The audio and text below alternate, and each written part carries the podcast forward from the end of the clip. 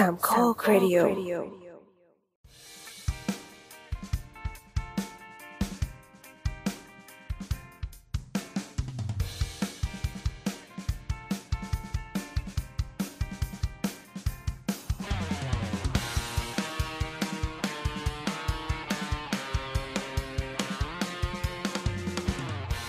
อ่าถึงผู้ฟังสาวสาว EP นี้นะครับ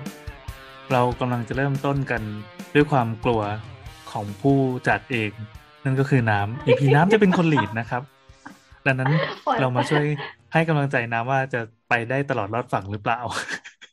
โอ้มือจีบแล้วตอนนี้มือจีบแล้วคือเราต้องโทษตัวใช่ไหมสิ่งที่เกิดขึ้นทั้งหมดนี่มันใช่เป็นเพราะตัว คือเรานัดอัดกันวันนี้แล้วปรากฏว่าตัวเขาก็ไปเราเที่ยวด้วยกัน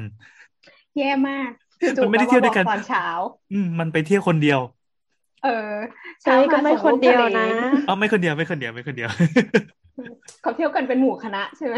ครับ แล้วถึงเวลาอัดตอนเนี้ยตัวก็พิมพ์มาบอกว่าอ๋อกินไวน์อยู่อัดกันไปเลยเออทิ้งเราฉันก็ไว้เลยเราก็เลยถ่วงเวลาคุยกันอยู่นานมากโดยที่ไม่อัดเพราะว่าเราจะรอให้ตัวเมาแล้วเข้ามาจอยทำไมล่ะ คนที่เมามันทำไมเหรออะอะอะโอเคไหนๆก็ไหนๆแล้วเมื่อกี้เราพยายามละลายพฤติกรรมเหมือนกับเพิ่งเคยอ่านรายการกันเป็นครั้งแรกไม่เรา สดใหม่ตลอด ครับไอ้คุยพฤมาติกรรมประมาณ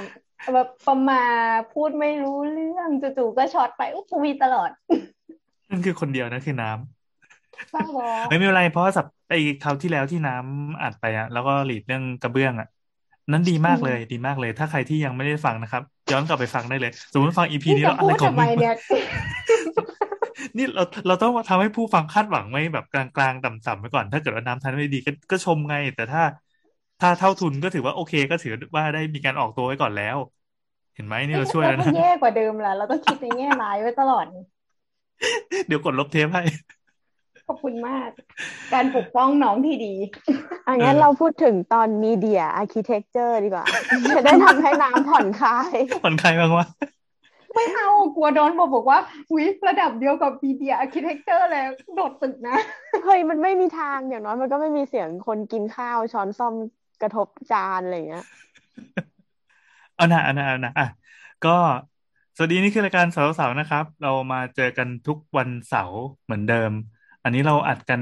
วันที่สิบห้าตุลาใช่ไหมเป็นวันศุกร์สิบห้าตุลาสองห้าหกสี่นะครับ แล้วออกอากาศวันเสาร์ที่สิบหกตุลาสองห้าหกสี่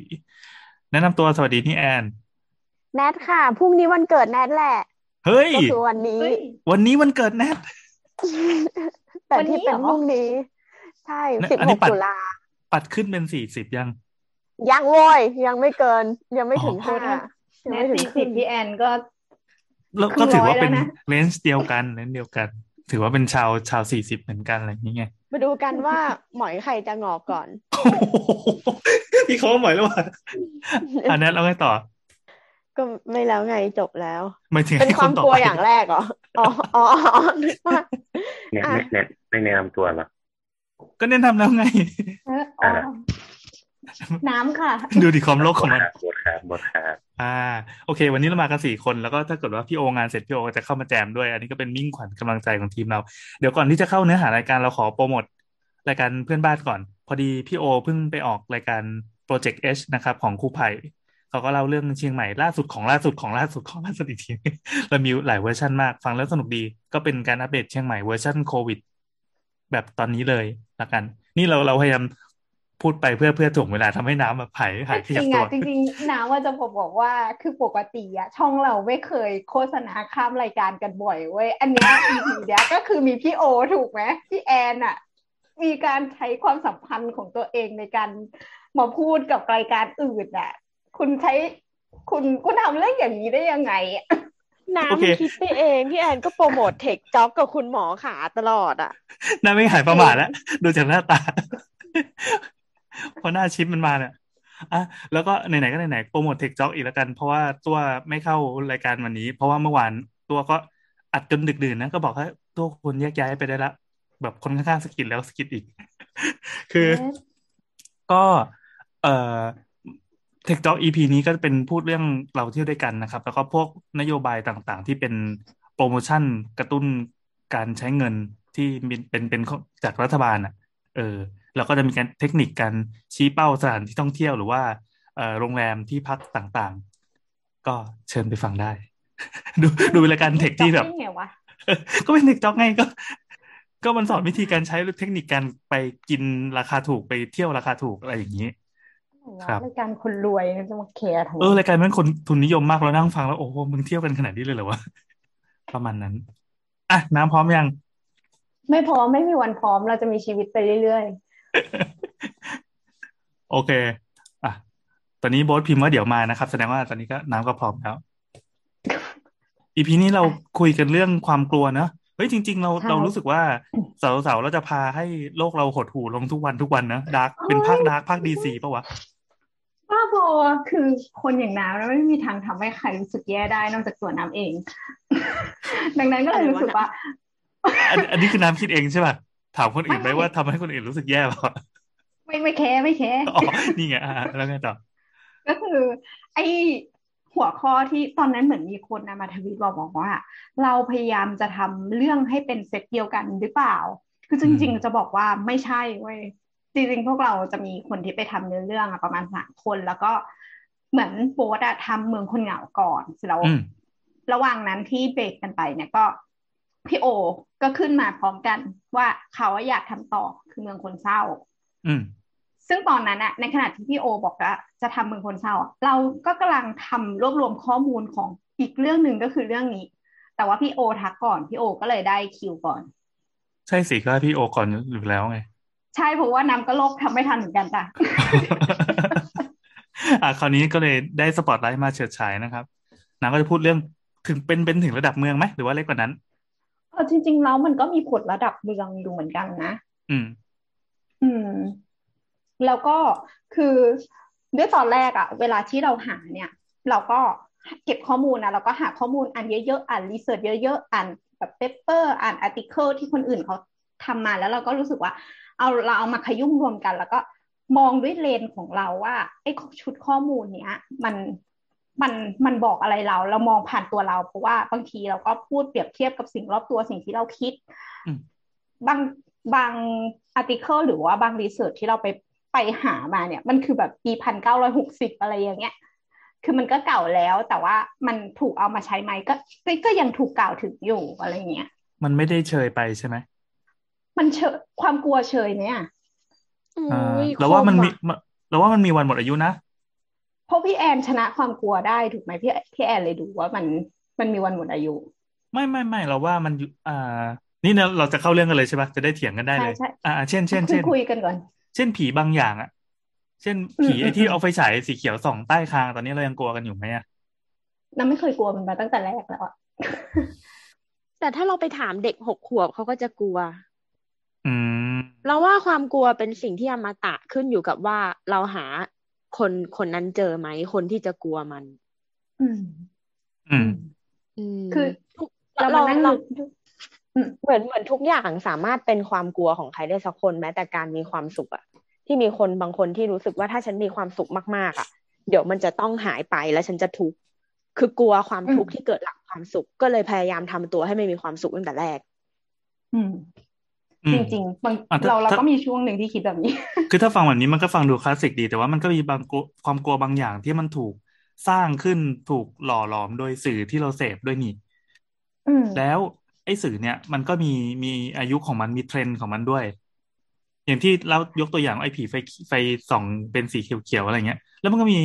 เอ่ออย่างเช่นหนังฝรั่งที่สร้างความกลัวบางอย่าง เช่น ก่อนปีสองพันก็มีหนังโลกแตก อุกกาบาตถล่มโลกเอ่อ Y2K หรืออะไรพวกนั้นอะรู้จัก Y2K กันเปล่าวะเออเด็กที่เกิดกลัวจากยุคที่สองบ้าพันสองพันจะไม่ค่อยดูแล้วสองพันสิบสองเอออะไรเงี้ยน่ะสองพันยี่สิบสองที่เป็นประเด็น2022อยู่ตอนเนี้ยสองพันยี่สิบสองอะ มีอะไรอะ ที่มันมีคนขึ้นมาอวย ไม่ไม่ใช่อวย เอาใหม่ มีคนขึ้นมาพูดถึงก่อนว่า เออใกล้ปีสองพันยี่สิบสองแล้วนึกถึงหนังไทยเรื่องหนึ่งที่ชื่อสองพันยี่สิบสองอ๋อ เออ เพราะว่าขอ Google เนี่ยด่วนมันลืมอีกปนิกดไปแล้วเดียวปีนี้ปีอะไรปีนี้ปี สองพันยิบเอ็ดใช่ป่ะเออก็คืออีกเออปีเดียวเราจะถึงปีสองพันยิบสองแล้วนะที่แบบที่เขาทำนายกันว่าโลกมันจะถล่มทลายหรืออะไรประมาณเนี้ยเอออืมเสร็จปุ๊บคนก็เลยเหมือนแบบก็มีคนหนึงมาพูดว่า อุ้ยหนังอันเนี้ย underrate หมายถึงว่าคนคนสนใจไม่มากพอทำไมคนถึงไม่ไม่ไปดูกันทำไมถึงไม่สนับสนุนหนังไทยกัน มันเป็นหนังไทยที่ลงทุนซีจีสร้างไปแบบถล่มทลายใหญ่โตเลยนะ เป็นหนังฟอร์มยักษ์อะไรเงี้ยลงทุนไปร้อยหกสิบล้านอ่าอือ่ามหลังจากนั้นก็เลยมีคนมาบอกว่า ก็มันน่ามันน่าสนับสนุนไหมล่ะคุณ คุณลองไปดูสิบทอะมันอวยนายกประเทศไทยมาก ๆ ซึ่งใคร ๆก็รู้ว่าประสิทธิภาพของนายกไทยอะไม่เคยมีคนไหนอะทำแบบทำแบบในหนังได้หรอกอะไรเงี้ย เออ แล้วก็ซีจีอะร้อยหกสิบล้าน แต่ก็ไม่เนียนอยู่ดีแบบลอยมากอะไรเงี้ย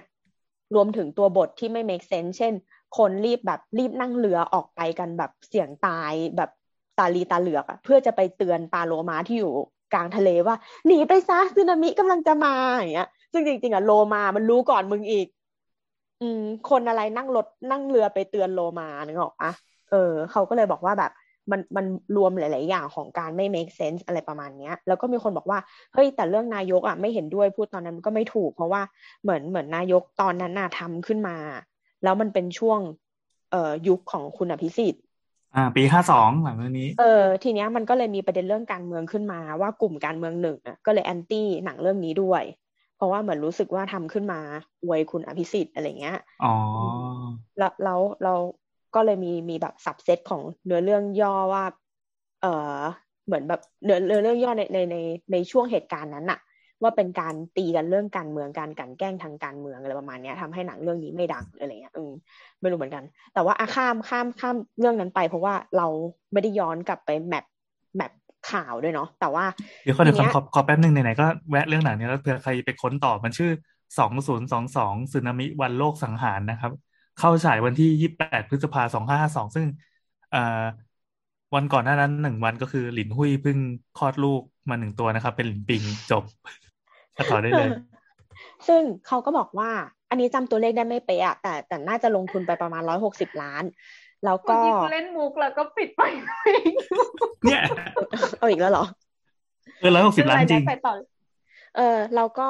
รู้สึกว่าหนังอะจะเปิดตัวไปได้ประมาณสี่เดือน เอ้ยไม่ใช่ดิกี่วันวะจำไม่ได้อะแต่มีเลขสี่อะแล้วก็ทำเงินไปได้แค่สองล้าน เขาก็เลยแบบเป็นกังวลมากว่า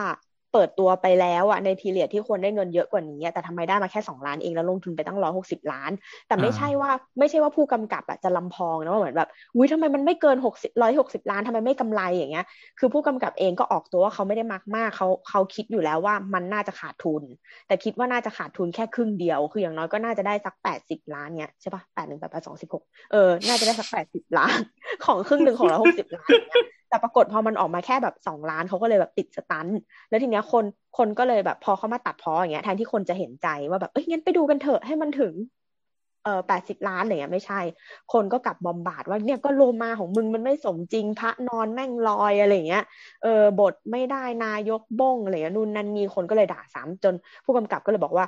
ฉันไม่ไหวแล้วนะ ฉันเครียดฉันจะฆ่าตัวตายอืม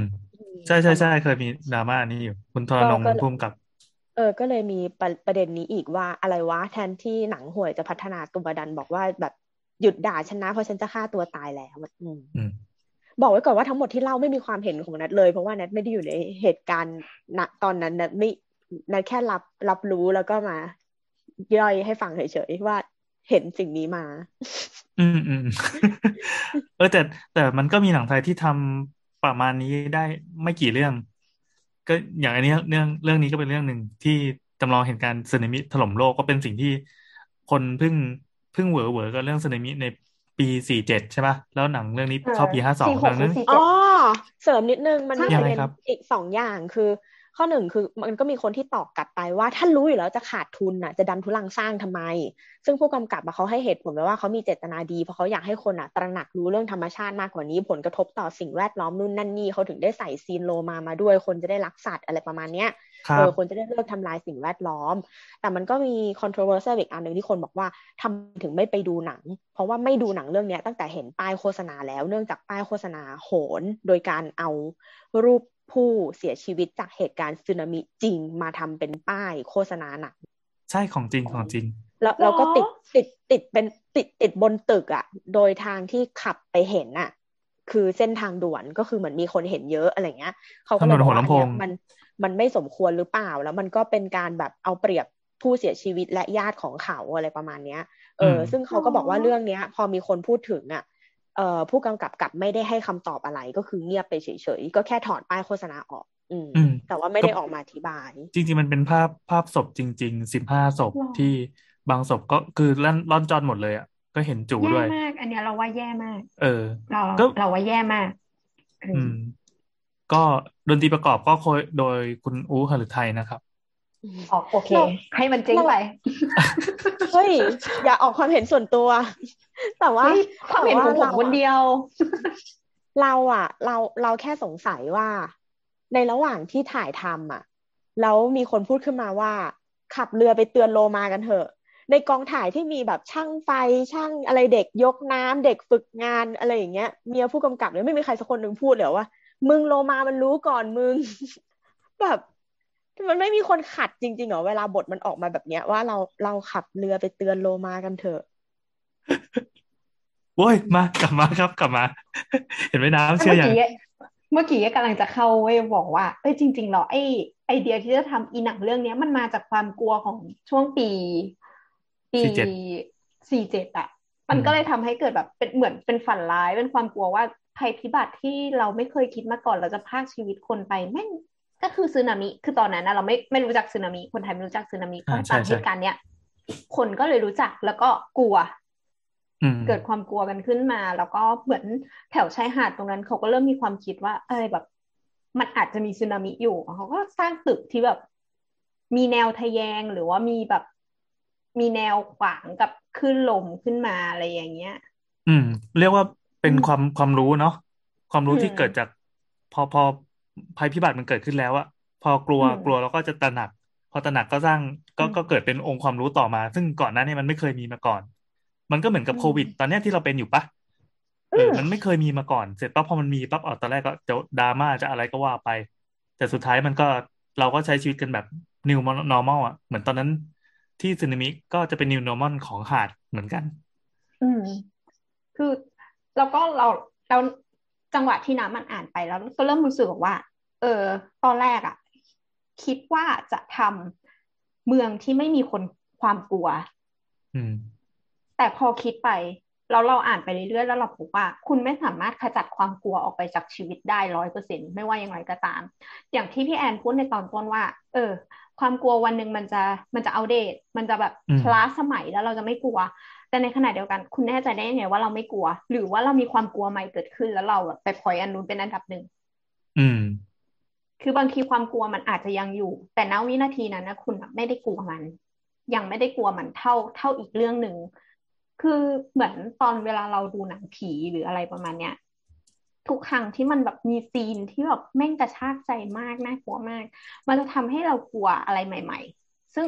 ในการเป็นหนังอะมันจะเล่าเรื่องด้วยสตอรี่เล่าเรื่องด้วยคนพฤติกรรมอะไรอย่างเงี้ย เราก็เลยกลัวสิ่งนั้นเหมือนจำได้ว่ามันมีหนังเรื่องสี่แพร่งหรือห้าแพร่งที่มันจะมีแบบแพร่งสุดท้ายที่เขาไออะเขาแพ้กุ้งแล้วเขาไอโอ้ห้าแพร่งห้าแพร่งตอนนั้นดีมากเลยเออเจ้าหญิงซึ่งเรื่องนั้นน่ะน่ากลัวกชิลับวหายมาเลกยถึงเออกลัวมากจนแบบ ตอนนั้นน่ะเพื่อนน้ำไปดูแล้วเพื่อนน่ะมันจะชอบแกล้งโดยการไอ แล้วน้ำก็กลัวมาก ก็เลยแบบ กลัวคนไอตลกปะก ลัวคนเฮ้ยเราไอทำเสียงนั้นได้พังเว้ยมันไอเหมือนจะอ้วกออกมา เราเคยเออใช่เคยเรียนเสียงอยู่คอมันจะพังนะยินเสียงทำไมวะไม่รู้อะตั้งแต่เดี๋ยวตั้งแต่อะไรวะไอจูออนน่ะ เราก็เคยแบบพยายามทำทำเสียงเสียงที่อ๋อมันเนี่ยนะเออแบบอ่าเอาแล้วนั่นแหละ ส่วนไอไอไอไอเจ้าหญิงมันไออย่างงี้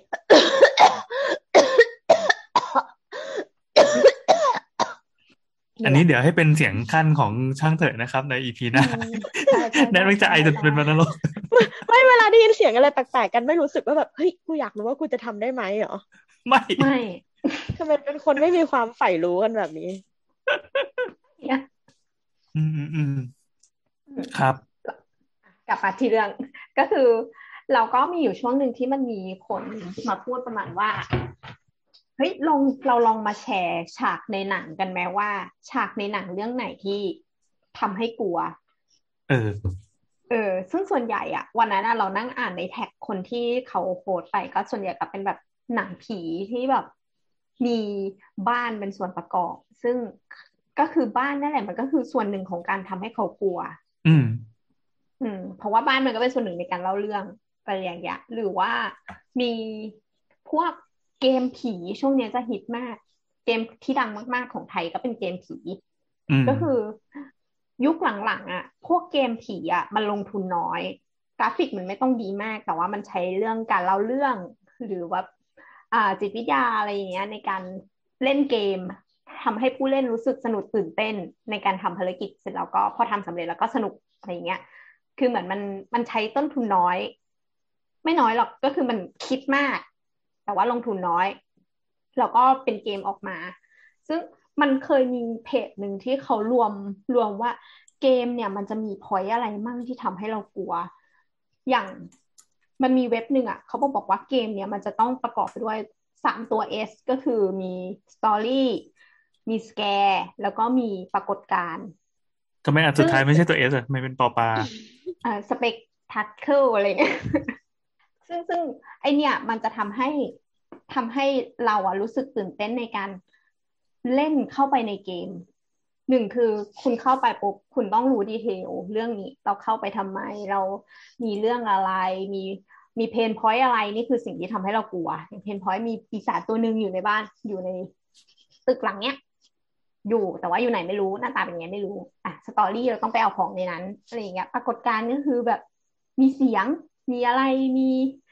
มีเพื่อนมีน้องสาววิ่งเข้าไปข้างในเข้าไปทำไมก็ไม่รู้นั่งโง่อะไรประมาณเนี้ยเออ แล้วก็ต่อไปก็คือสิ่งที่เขาบอกบอกว่า พวกลางสังหรณ์ซึ่งลางสังหรณ์ของเราอะบางอย่างอะมันมาเองจากธรรมชาติ ไม่รู้ว่าทุกคนเป็นไหมคือเราอะจะเป็นเวลาเราดูหนังผีอะแล้วเราจะมีเซนว่าผีอะมันจะออกมาแล้วอะ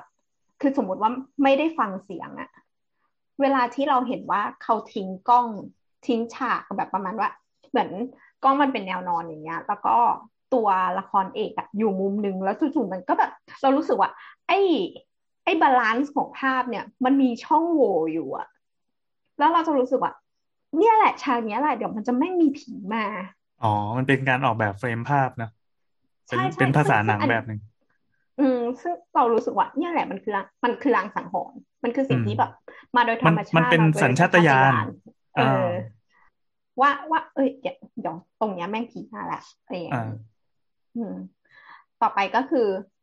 พวกเกมอะเซนส์ที่มันใช้อะมันใช้ได้น้อยก็คือ ตัดเรื่องกลิ่นเลย คุณดมกลิ่นไม่ได้ สัมผัสคุณก็สัมผัสไม่ได้ สัมผัสได้แค่เมาส์กับจอยอะไรพวกเนี้ยมก็คือสิ่งที่ทำให้คุณกลัวได้ก็คือ การมอง การได้ยิน แล้วก็ สมาธิก็คือสิ่งที่คุณรับรู้มาก่อนหน้านี้แหละ มันจะเขย่าความคิดของคุณ ซึ่ง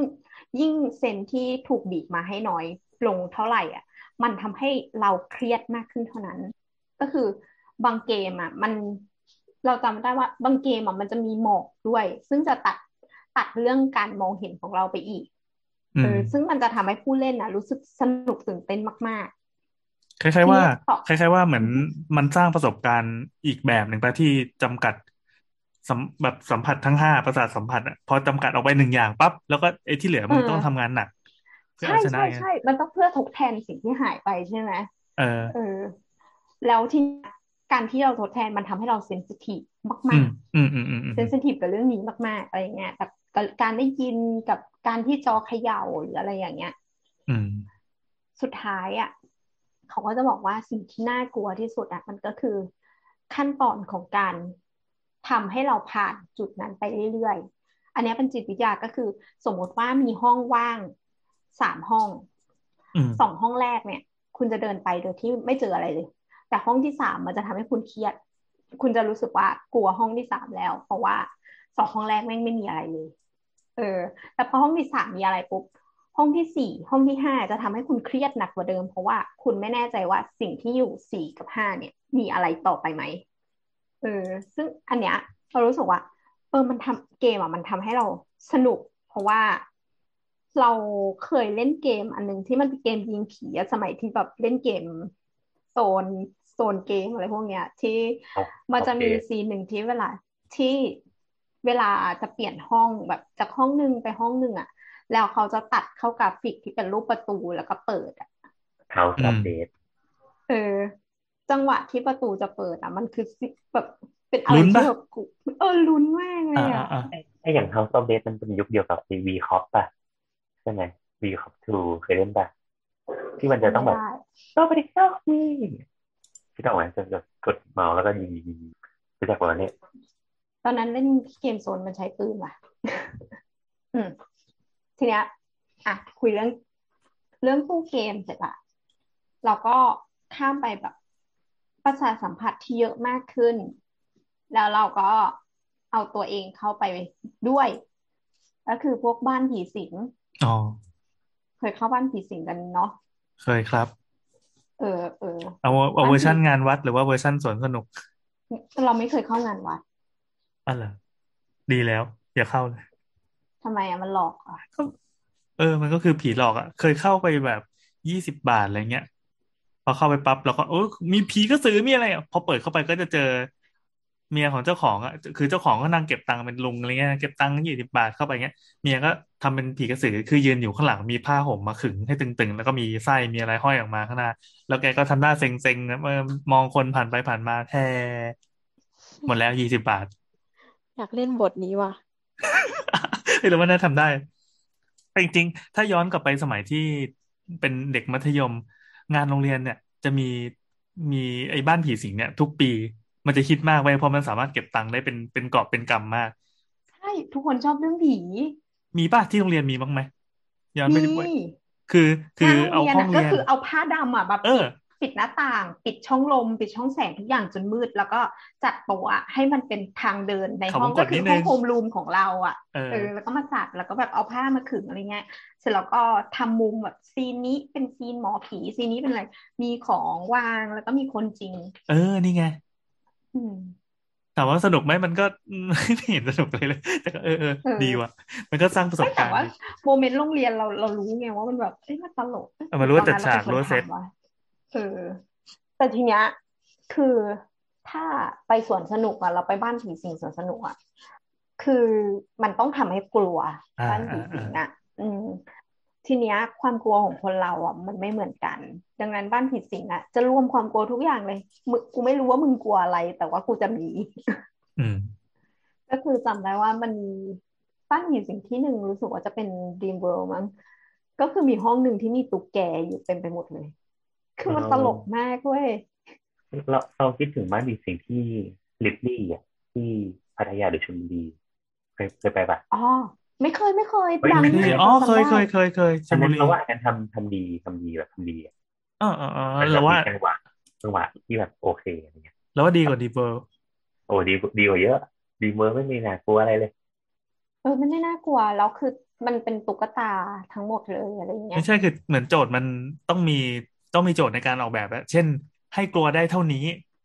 ให้อืมไม่มีไอสิ่งที่ทำให้คนเป็นโฟเบียกำเริบอะไรเงี้ยอืมเออหรือไม่ก็ถ้าคุณไม่มีมาตรฐานอะไรคุณก็ใส่แม่งจัดเต็มเช่นจิ้งจกอะไรเงี้ยบางทีก็ไม่ได้นะตุ๊กแกอะไรก็ไม่ได้อืม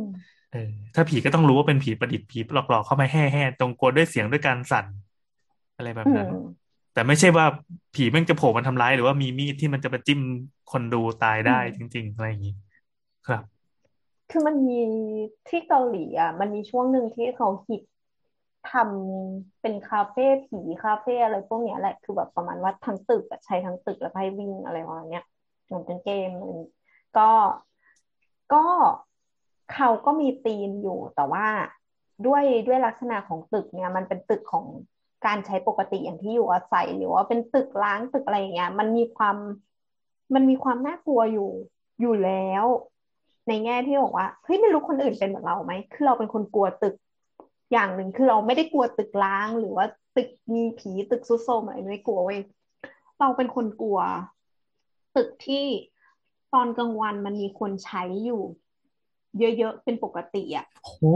เออดีแล้เราวชอบจังหเราวะชอบจังหวะที่มันไม่มีคนเหลือแล้วอะคือคนหัวลุกตลอดเลยอะอืมอืมอืมันมอยู่ครั้งหนึ่งก็คือเราไปหอศิลป์ ตรงสนามสยามอะแล้วเราก็ก็คือดูรูปอะไปเรื่อยๆจนจนปิดอะจนแบบเขาต้องนิ่งหน่องไล่คนแล้วอะแล้วเราก็ เออ คือจะออกแล้วก็จะกลับเลย ก็เลยคิดว่าเดี๋ยวจะเข้าห้องน้ำก่อน แล้วก็จะได้นั่งรถไฟกลับ ทีนี้พอเดินไปเข้าห้องน้ำปุ๊บอะออกมาปุ๊บอะช่วงจังหวะนั้นนะออกมาแล้วมันไม่มีใครเลย แล้วเขาค่อยๆไล่ปิดไฟอะ แล้วรปภไม่อยู่ไหนก็ไม่รู้ แล้วทีนี้เราก็เลยเดินลงไปที่ประตูชั้นล่าง เพื่อจะออกทางด้านด้านทางเข้าปรากฏว่าประตูปิด แล้วก็แบบไม่มีใครให้กูแบบถามเลยสักคนหนึ่งแล้วก็ไฟก็ค่อยๆดับ คือตอนนั้นนะแบบสยองอะแบบอยากจะวิ่งกรีดเหมือนในหนัง หรือไม่ก็อีกที่หนึ่งคือโรงเรียน ใช่ เราก็เป็นโรงเรียนอะเออ โรงเรียนตอนกลางคืนเนี่ย ถ้ามีเหตุที่จะต้องไปโรงเรียนเช่นไปเข้าค่ายหรือไปเลยโหอาคารเรียนที่ตอนกลางวันมันมีความจ๊อกแจ๊กจอแจใช่ป่ะพอตอนกลางคืนมันวังเวงมันสงัดเนี่ยโหแม่งน่ากลัวสุดขีดมาก เคยเคยอยู่ตอนกลางคืนใช่ไหมคือสมัยเรียนอะน้ำก็จะแบบมีพวกแบบ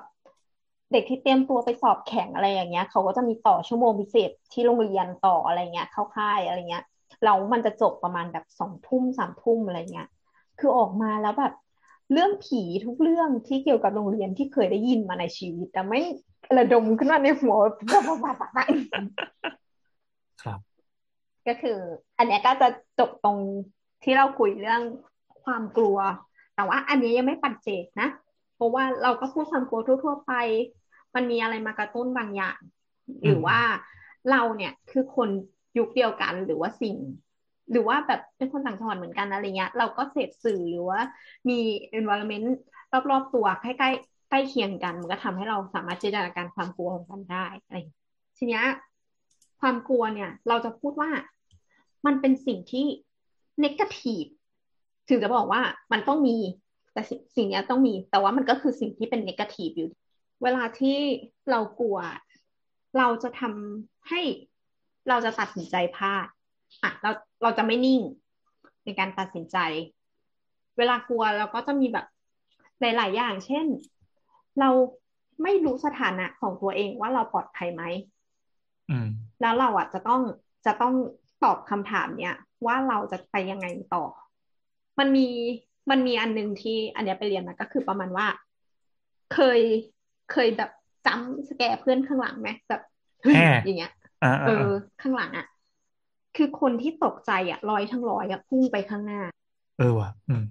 อืม พุ่งไปข้างหน้าอย่างเดียวไม่เอียงซ้ายไม่เอียงขวาทั้งนั้น ไม่ว่าเราจะไปแห่ข้างหน้า หรือเปล่าก็ตามเออเอาแค่ข้างหน้าก็ยังโผล่มาข้างหน้าอย่างเงี้ยเหรอมันยังพุ่งไปข้างหน้าแล้วมันก็ไม่มือไม้เขาอาจออกก่อนจะกระโดดเนี่ยว่ะเออเขาก็ไม่พุ่งใส่เราหรอกแต่จะกระโดดเลยเราทีเนี้ยเออพูดถึงจัมป์สแกร์เอ่อเพื่อนเคยเล่าให้ฟังอันหนึ่งคือเขาทำงานอยู่เหมือนเป็นโรงงานแกะกุ้งอะ คืออืมบ้านเป็นชาวประมงนี้ใช่ไหมก็จับกุ้งมาแล้วก็มีคนนั่งแกะนั่งแกะ มันมีคนหนึ่งที่เป็นคนคนบ้าจี้อะมีคนมาแห่ข้างหลังเสร็จปั๊บแล้วก็พูดว่าคือเวลาแห่เราเราไม่ได้พูดว่าแห่แต่เราพูดว่าดูดดูดดูดดูดดูดดูดเขาคือแกะกุ้งมาแล้วก็ดูดดูดดูดอะไรวะเหรอเออ ดูดกุ้งใหญ่เลยแต่แต่เราเราไม่ค่อยเข้าใจคนที่บ้าจี้ แต่ว่าเราเราเคยเห็นพฤติกรรมแล้วตอนแรกเราคิดว่าเฮ้ยมันเป็นการแสดงปะวะอืมอืมอืม แต่มันว่าจริงมัมันนจริงก็เป็นจริง เอออมอะแล้วไงครับ แล้วไงครับ เมื่อกี้จัมป์สแกร์ มาคุยเรื่องเรื่องเรื่องความกลัวกันต่อ จะลงรายละเอียดละก็คือความกลัวเนี่ยมันก็จะแบ่งแบ่งเป็นแบบความกลัวที่จับต้องได้กับจับต้องไม่ได้ อืม จับต้องได้ก็กลัวตุ๊กแก จับต้องได้จับจับอ่าความกลัวที่จับต้องไม่ได้อย่างที่น้ำบอกไปว่าน้ำกลัวตึกที่คือกลัวสิ่งตอนมันใช่ไหมมีคน เอสิ่งออ่าใช่ อ่าอืม แล้วก็ความกลัวมันก็แบ่งแยกย่อยเป็นอีก เช่น ความกลัวที่ไม่มีเหตุผล ความกลัวที่มีเหตุผล ซึ่งความกลัวที่มีเหตุผลมันอาจจะมาจากการที่ว่า เราเคยมีความทรงจำแย่ๆกับสิ่งนี้มาก่อนนั่นทำให้เรากลัวที่จะเจอเหตุการณ์นั้นอีกครั้งหรือว่าความกลัวที่เกิดจากสังคม ก็คือทุกคนเนี่ย พูดว่าสัมแมลงสาบเนี่ยเป็นสิ่งที่น่ากลัวที่สุดในโลกเลย ทั้งห้าสิบคนแล้วคุณก็อยู่กับเพื่อนห้าสิบคนเนี่ยที่พูดว่าแมลงสาบน่ากลัวที่สุดในโลกแล้ววันหนึ่งคุณก็เห็นว่าแมลงสาบมา คุณอาจจะรู้สึกว่าสิ่งเนี้ยมันคือสิ่งที่น่ากลัวด้วยเช่นกัน อืม มันมันติดต่อกันได้เลยเหรอมันไม่ติดต่อมันมันทำให้มันเป็นอะไรอะสิ่งที่สังคมทำให้เราเรียนรู้ว่าสิ่งนี้มันน่ากลัวอ่าทั้งที่ก่อนหน้านี้เราไม่ได้กลัวเนี่ยนะเราไม่ได้กลัวก็เมื่อก่อนนั้นก็ไม่ได้กลัวแมลงสาบอ้าวเหรอ เออแปลกตอนดีนี้ก็ว่ะไม่ได้กลัวแต่ว่า แต่ว่าไม่ไม่ชอบแบบเวลามันโดนตัวเออก็อันคือนี้เลิมักนเรียกว่าอุปทานหมู่ได้ไหมหรือว่าเออว่ะไม่ใช่คนละกรณีกัน หรืออุปทานต้องต้องเป็นเรื่องไม่จริง แบบกลัวไม่จริง อุปทานหมู่มันน่าจะใหญ่กว่านั้น หมายถึงว่าความกลัวแบบนี้ไม่ไม่ก็ก็เป็นไปได้นะอุปทานหมู่เช่นแบบมีคนบอกระเบิดเนี่ยเราก็กลัวไปด้วยเพราะว่าระเบิด ไม่เรากำลังคิดว่าอุปทานหมู่อะมันคือใหญ่ความใหญ่ที่ครอบคลุมสิ่งเนี้ยสิ่งที่เราพูดเมื่อกี้ไปอยู่เออมันมันอาจจะมีอย่างอื่น อุปทานหมู่แบบศรัทธาอะไรก็ได้ไม่ต้องกลัวกันแล้วก็อีกความกลัวที่เกิดขึ้นก็คือ พวกความกลัวที่ถูกวางเงื่อนไข อย่างเช่น อย่างที่เราเล่าไปเมื่อกี้ว่า ดูหนังแล้วมีการไอ เรามีการแบบเรียนรู้ว่า อะเสียงเสียงไอมาแล้ว เดี๋ยวผีมา ได้ยินเสียงไอกลัว ซึ่งไอความกลัวเหล่านี้เนี่ย มันก็มันก็เป็นสิ่งที่เกิดมาได้ ถามว่าความกลัวเกี่ยวข้องกับอาคารหรือที่อยู่ของเราได้ยังไง เขาเรื่องแหละ ก็คือมันอยู่ตั้งแต่แรกที่ทำให้เราอะมีบ้านเลยมนุษย์ของเราเกิดขึ้นมาตอนแรกอะ ก็ไม่ได้ไม่ได้มีบ้านไงอาศัยอยู่กับ ท้องฟ้ากับทะเลกับอะไรเงี้ย คืออยู่กันแบบธรรมชาตินอนพื้นอะไรอย่างเงี้ย ทีนี้ก็เกิดการต้องการความปลอดภัย มันก็เกิดความกลัวขึ้นมาว่า ถ้าทำอยู่ในถ้ำหรืออยู่ในอะไรที่มันสามารถป้องกันตัวเองได้ มันก็จะดี มันก็เกิดที่อยู่อาศัยขึ้นมา แล้วก็วิวัฒนาการที่อยู่อาศัยขึ้นมาเรื่อยๆ แบบใส่ความสะดวกสบาย ใส่ สิ่งที่อำนวยความสะดวกเราอ่ามีห้องครัว มีห้องน้ำแยกย่อย มีห้องนอน มีการเสริมกิจกรรมเข้าไป รูปแบบของบ้านเราอะมันก็เลย โตขึ้นโตขึ้นโตขึ้น ทีนี้มันมีอ่า paper หนึ่งที่ดี ก็คืออันเนี้ยคุณคนนี้เขาก็เขาก็อธิบายชื่อคุณ Nan Ellin เป็น professor ที่มหาวิทยาลัยอาริโซนาก็คือเขาเขียนอาร์ติเคิลที่ชื่อว่า Fear and City Building ก็คือเขาอะแต่เขาอะอธิบายความกลัวออกมา ว่าความกลัวของมนุษย์เนี่ยมันเกิดจากความไม่รู้ ก็คือเราไม่รู้ว่าสิ่งที่เกิดขึ้นน่ะ มันคืออะไร มันทำให้เกิดความกลัว อันนี้เราพูดถึงความกลัวที่เกิดกับตึก อย่างเช่น architecture เกิดออยากใส่ เสาที่มีรูปร่างเป็นเป็นสามเหลี่ยมอะไรอย่างเงี้ย แล้วเราก็รู้สึกว่า แล้วมันจะมั่นคงหรอวะอะไรอย่างนี้ขึ้นมาซึ่งอันนี้ไม่ได้ไม่ได้เกี่ยวกับ ไม่ได้เกี่ยวกับเอ่อไม่บ้านที่เป็นผีเป็นอะไรอย่างนี้ แต่นี่คือตัวตัวการออกแบบมันไปเลย มันทำให้เรารู้สึกว่าไม่มั่นคงอะไรเงี้ยเหรอตัวสถาปัตยกรรมเนี่ยแหละทำให้มั่นคง เขาก็ยกตัวอย่างขึ้นมาเนี่ยเป็น ช่วงช่วงของการเปลี่ยนผ่านสถาปัตยกรรม แต่ว่าเขาเริ่มต้นที่เรเนซองส์เนี่ย เปลี่ยนมาเป็น modern ก็คือยุคเรเนซองส์ก็คือยุคกะยุคยุคประมาณศตวรรษที่สิบหกสิบเจ็ดสิบแปดเนี่ยก็คือมันคือยุค renew ของของการใส่ใส่ detail เยอะๆ element เยอะๆ อะไรเงี้ย ก็คือทีเนี้ยคนที่อยู่ในศตวรรษที่สิบเจ็ดสิบแปดสิบเก้าเนี่ยเขาอยู่กับ สถาปัตยกรรมอย่างนี้ เสา Doric เสาอะไรนี้ มีเถามีหน้าต่างโค้ง แล้วทีเนี้ยพอวันหนึ่งที่มันเป็น modern มันข้ามเป็น modern modern คือเกิดหลังยุคศตวรรษที่สิบเก้าก็คือมีการปฏิวัติอุตสาหกรรมแล้ว ทีนี้ปฏิวัติอุตสาหกรรมแล้วก็มีการลดทอนสิ่งนั้นเกิดขึ้น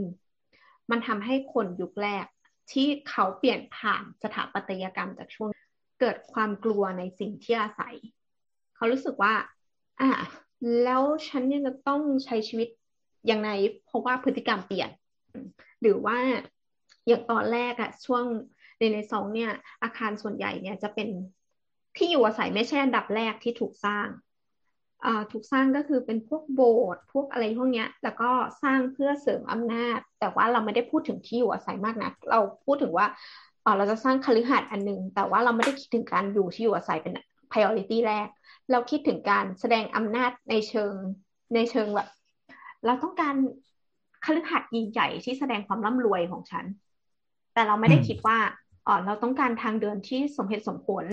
เราต้องการขนาดห้องที่ไม่เดินไกลเกินไปอะไรอย่างเงี้ย เหมือนการออกแบบมันมีมีคอนเซปต์มาก่อนว่าจะต้องสร้างไว้สร้างไว้ เบ่งบารมีมากกว่าจะอยู่สบาย มากกว่าจะมีความโคซี่ความโฮมมี่อะไรอย่างนี้ใช่ไหมใช่ แล้วทีนี่เนี้เป็นยพอมันมันมันเป็นข้ามเพราะว่าเป็นเพราะว่าตัวสถาปัตย์ในสมัยก่อนมันถูกสร้างขึ้นมาเพื่อเพื่อเพื่ออะไรที่ใหญ่กว่าตัวเราด้วยปะ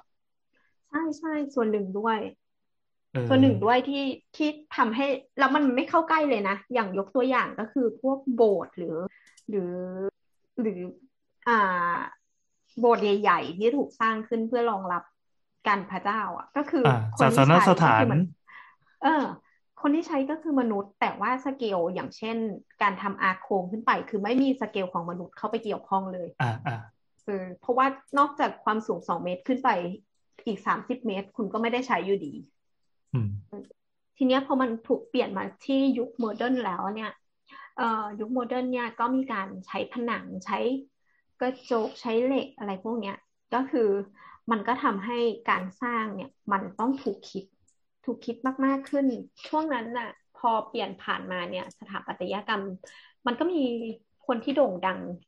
เยอะๆหลายคนที่เราเคยเรียนกันโค้ดยังอยู่ปะไม่อยู่แหละ อยู่อยู่ก็อยู่คืออยู่อยู่เปิดหรือเปิดใหม่พวกสถาปัตยกรรมยุคนั้นจะมีใครบ้างนะคาบู อ่าอ่าปะ Le Corbusier ช่วง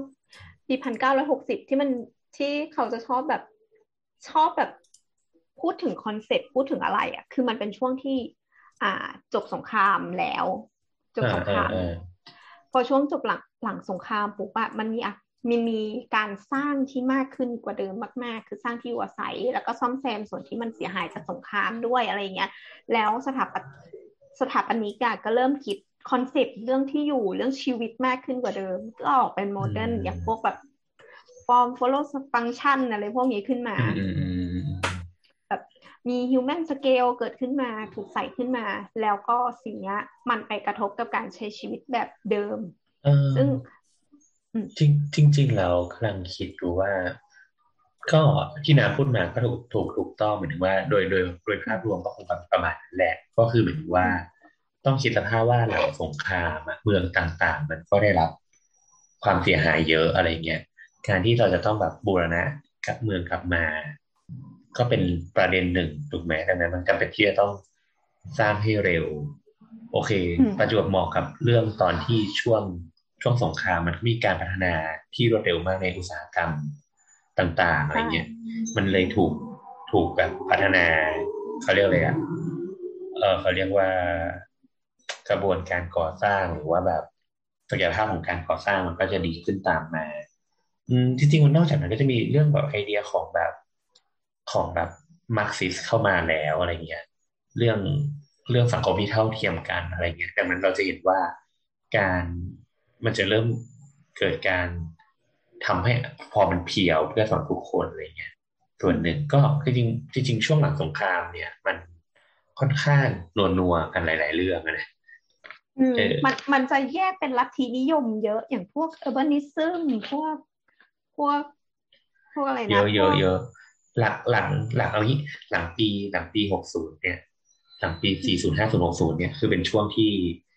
มีเขาเรียกว่ามีวิธีคิดแบบใหม่ๆเกิดขึ้นมาเต็มไปหมดเลยใช่อืมแล้วเขาก็สถาปนิกที่ดัง ๆ เขาก็จะรวมกลุ่มกันด้วย แล้วก็แบบสร้างอืมคอนเซปต์ขึ้นมาสร้างแบบแนวคิดใช่ของตัวเองใช่ขึ้เป็นนมาอะไรเป็นอย่างแก๊เงี้ยงเป็นแก๊ง อืมเป็นแก๊อ่าง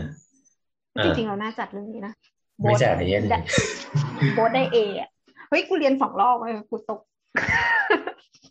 อ่าอ่าไม่เป็นไรอ่าแล้วต่อได้เลย อะอะก็คือ อันเนี้ยมันก็มาถึงตอนปีพันเก้าร้อยหกสิบแหละที่เป็น modern ทีเนี้ย modern แล้วเราเคยเล่าแล้วว่า หลังจาก modern ก็คือ post modern ก็คือหลังจากยุคปีพันเก้าร้อยหกสิบเนี่ยจนถึงปีพันเก้าร้อยเก้าสิบเก้า ก็คือเป็นช่วงยุคสงครามเย็น แล้วก็ ก็อย่างที่บอกโบทพูดไปเมื่อกี้ มันเริ่มมีความคิดของความคิดเท่าเทียมกัน เพราะมาควบคู่กับความคิดของการเป็น urbanism ก็คือมีความเป็นเมือง ดังนั้นเนี่ยสิ่งที่ตามมาก็คือพวกตึกสูง ซึ่งในยุคแรกของคนที่อยู่ low rise เนี่ย เขาก็ยังมองตึกแบบเป็นสิ่งที่จับต้องได้ หมายถึงว่าความสูงก็ โอเคแปดเก้าชั้น ฉันขึ้นลิฟต์ก็ได้ ฉันเดินเดินขึ้นบันไดก็ได้ สิ่งนี้อะไรอย่างเงี้ย แต่พอมันเป็นไฮไลท์ที่สูงมาก ๆแล้ว แล้วก็เป็นที่อยู่อาศัยแบบเซลล์แบบที่เป็นห้องชุดอย่างที่เราอยู่เป็นคอนโดเป็นทุกวันเนี้ย คืออันเนี้ยเขาก็ยกตัวอย่างของ อันนี้เป็นของอีกอาร์ติเคิลหนึ่งก็คือ อันนี้เขาพูดถึงความล้มเหลวของของการสร้างไอ้ housing แบบเนี้ย ที่มันเป็นตึกอย่างเงี้ยขึ้นมา ก็คือเขาพูดว่าคือเขาพูดถึงตึกตึกหนึ่งที่อยู่ที่ลอนดอน ก็คือตึกเนี่ยเป็นที่พักอาศัยในแนวตั้ง ซึ่งทำมาในช่วงปีพันเก้าร้อยเจ็ดสิบประมาณเนี้ยก็คือรับแนวคิดฮะ Grenfell Tower เหรอไม่ใช่ว่ะจำชื่อไม่ได้อ่าชื่อ่าออ่าชื่อเมื่อกี้พูดว่าอะไรนะ Grenfell Tower แต่ไม่น่าใช่อ่าอ่าน้ำเล่าก่อนใช่อยู่อยู่ที่เมืองหนึ่งในลอนดอนเนี่ยแหละอยู่ อยู่ inner London อะประมาณเนี้ย ก็คือบาประร์บีมาณว่า Barbican เหรอไม่จำไม่ได้ก็คือเหมือนรับแนวคิดของคาบูมาเดอ Corbusier เออเออมาเออก็คือ Corbusier เนี่ยเขาจะมีพอยห้าหลักของเขาก็คือไอจะต้องชั้นล่างเนี่ย จะต้องเป็นยกสูง แล้วก็ข้างบนเนี่ยก็จะเป็น free planแล้วก็ตัว facade แยกออกมา แล้วก็หลังคาเป็น flat slab ป ลูกต้นไม้ได้อะไรประมาณเนี้ยมีวินโดว์ริบบอน Ribbon วินโดว์อะไรประมาณเนี้ยเออเอออืม คืออีตึกเนี้ยก็สร้างตามแนวคิดของ Corbusier มา แต่ไม่ใช่คาบูหรอกเมื่อกี้ไปเช็คละก็คือประมาณว่า เอ่อ รับแนวคิดนี้มาก็คือข้างใต้เนี่ย ก็คือทำเป็นโล่งแล้วก็โล่งทางเนี้ยแล้วก็จะมีคอลิฟต์ตัวหนึ่งที่ส่งผู้อยู่อาศัยเรสซิเดนต์อะขึ้นไปข้างบน ทีเนี้ยปรากฏว่า คนที่อยู่อาศัยเนี่ยเขาก็เล่าให้ฟังว่า คุณรู้ไหมว่าดีไซน์เนี่ยมันทำลายมาก แล้วมันทำให้คนที่อยู่ที่เนี่ยกลัวมาก เพราะว่าไอ้ข้างล่างที่มันโปร่งแล้วก็มีแต่เสาเนี่ย มันทำให้เขาคิดตลอดเลยว่า หลังเสานั้นนะมีใครอยู่ เอ้าจริง ซึ่งซึ่งที่เขาอยู่เนี่ยมันอยู่อินเนอร์ลอนดอนนะเอออ๋อซึ่งแล้วก็วันหนึ่งก็มีคนถูกจี้จริงอ๋อๆจากข้างใต้นั้น ซึ่งเออพอพอมันมันอาจจะถูกจี้คนเดียวแต่ว่าพอ เรื่องเนี้ยมันถูกสแปรออกไปปุ๊บผู้อยู่อาศัยทุกคนที่อยู่ในนั้น รู้สึกไม่ปลอดภัยเลย แล้วเขาก็กลัวกับการที่จะต้องเดินจากเลี้ยวจากถนนน่ะมาขึ้นคอลิฟต์นี้มาก สุดท้ายอะตึกเนี้ยก็ต้องแก้โดยการทำไอเนี่ยทางเดินที่ต้องหาวัสดุอีกชนิดหนึ่งมาครอบตั้งแต่ทางเลี้ยวอะ จนไปถึงอันนั้น อืมซึ่งมันก็คงแปลกจริงอืมจริงๆเราคิดถึง จริง ๆ จะมีมีตอนหนึ่งที่เราจะสาวๆอะที่พลอยมาเล่าอะอาจารย์พลอยมาเล่าอะๆอืมเรื่อง social housing อือจฮึริง ๆ มันจะอธิบายปรากฏการณ์ประมาณหนึ่งที่เกิดขึ้นอืมที่น้ำเล่านี่แหละเออใช่ใช่แต่แต่ว่าคราวเนี้ยเราเราว่าปัญหาอย่างหนึ่งของตึก social housing เนี่ย เราต้องคิดก่อนว่า โอเคมัน มันก็คงมีหลายปัญหาแหละแต่หนึ่งในปัญหาที่สำคัญก็คือ ต้องพูดว่า เออเหมือนคนเราอะเมื่อก่อนเนาะทุกคนก็อยู่ในแนวราบอะอยู่บ้าน ที่มันมีสวนมีอะไรที่มันไม่สูงมากอะแต่พอวันหนึ่งเนี่ย คนมันต้องขึ้นไปอยู่อาคารแบบแปดชั้นสิบชั้น เนี่ย วิธีการใช้ชีวิตมันเปลี่ยน เปลี่ยนแบบ เปลี่ยน เปลี่ยนอย่างรุนแรงนะคือมันอาจจะมีเด็กที่แบบมันจะมีเคสแบบ ถ้าจะไม่ผิดมันจะมีเคสที่เด็กตกตึกอะเยอะมากโอ้เพราะว่าเหมือนมันเล่นอย่างนี้ถูกไหม มันเล่นแล้วก็แบบอ่าพุ่งลงมา เพราะว่าแบบ เพราะว่ามันไม่ชินนะรวมถึงแบบ คนก็มีความเครียดเยอะขึ้น เพราะว่าจริง ๆ คนเรามันมีความแบบคอนเซอร์เวทีฟกันเยอะมากๆอยู่แล้วอย่างเงี้ยดังนั้นการที่เราเปลี่ยนสิ่งแวดล้อมที่เขาอยู่อะ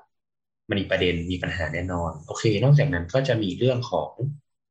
เอ่ออย่างที่บอกเนาะอังกฤษหลังสงครามโลกเนี่ย มันไม่ได้เป็นประเทศที่ร่ำรวยนะคิดออกไหม คือมันก็เริ่มจะมีการตั้งตั้งถามว่าแบบ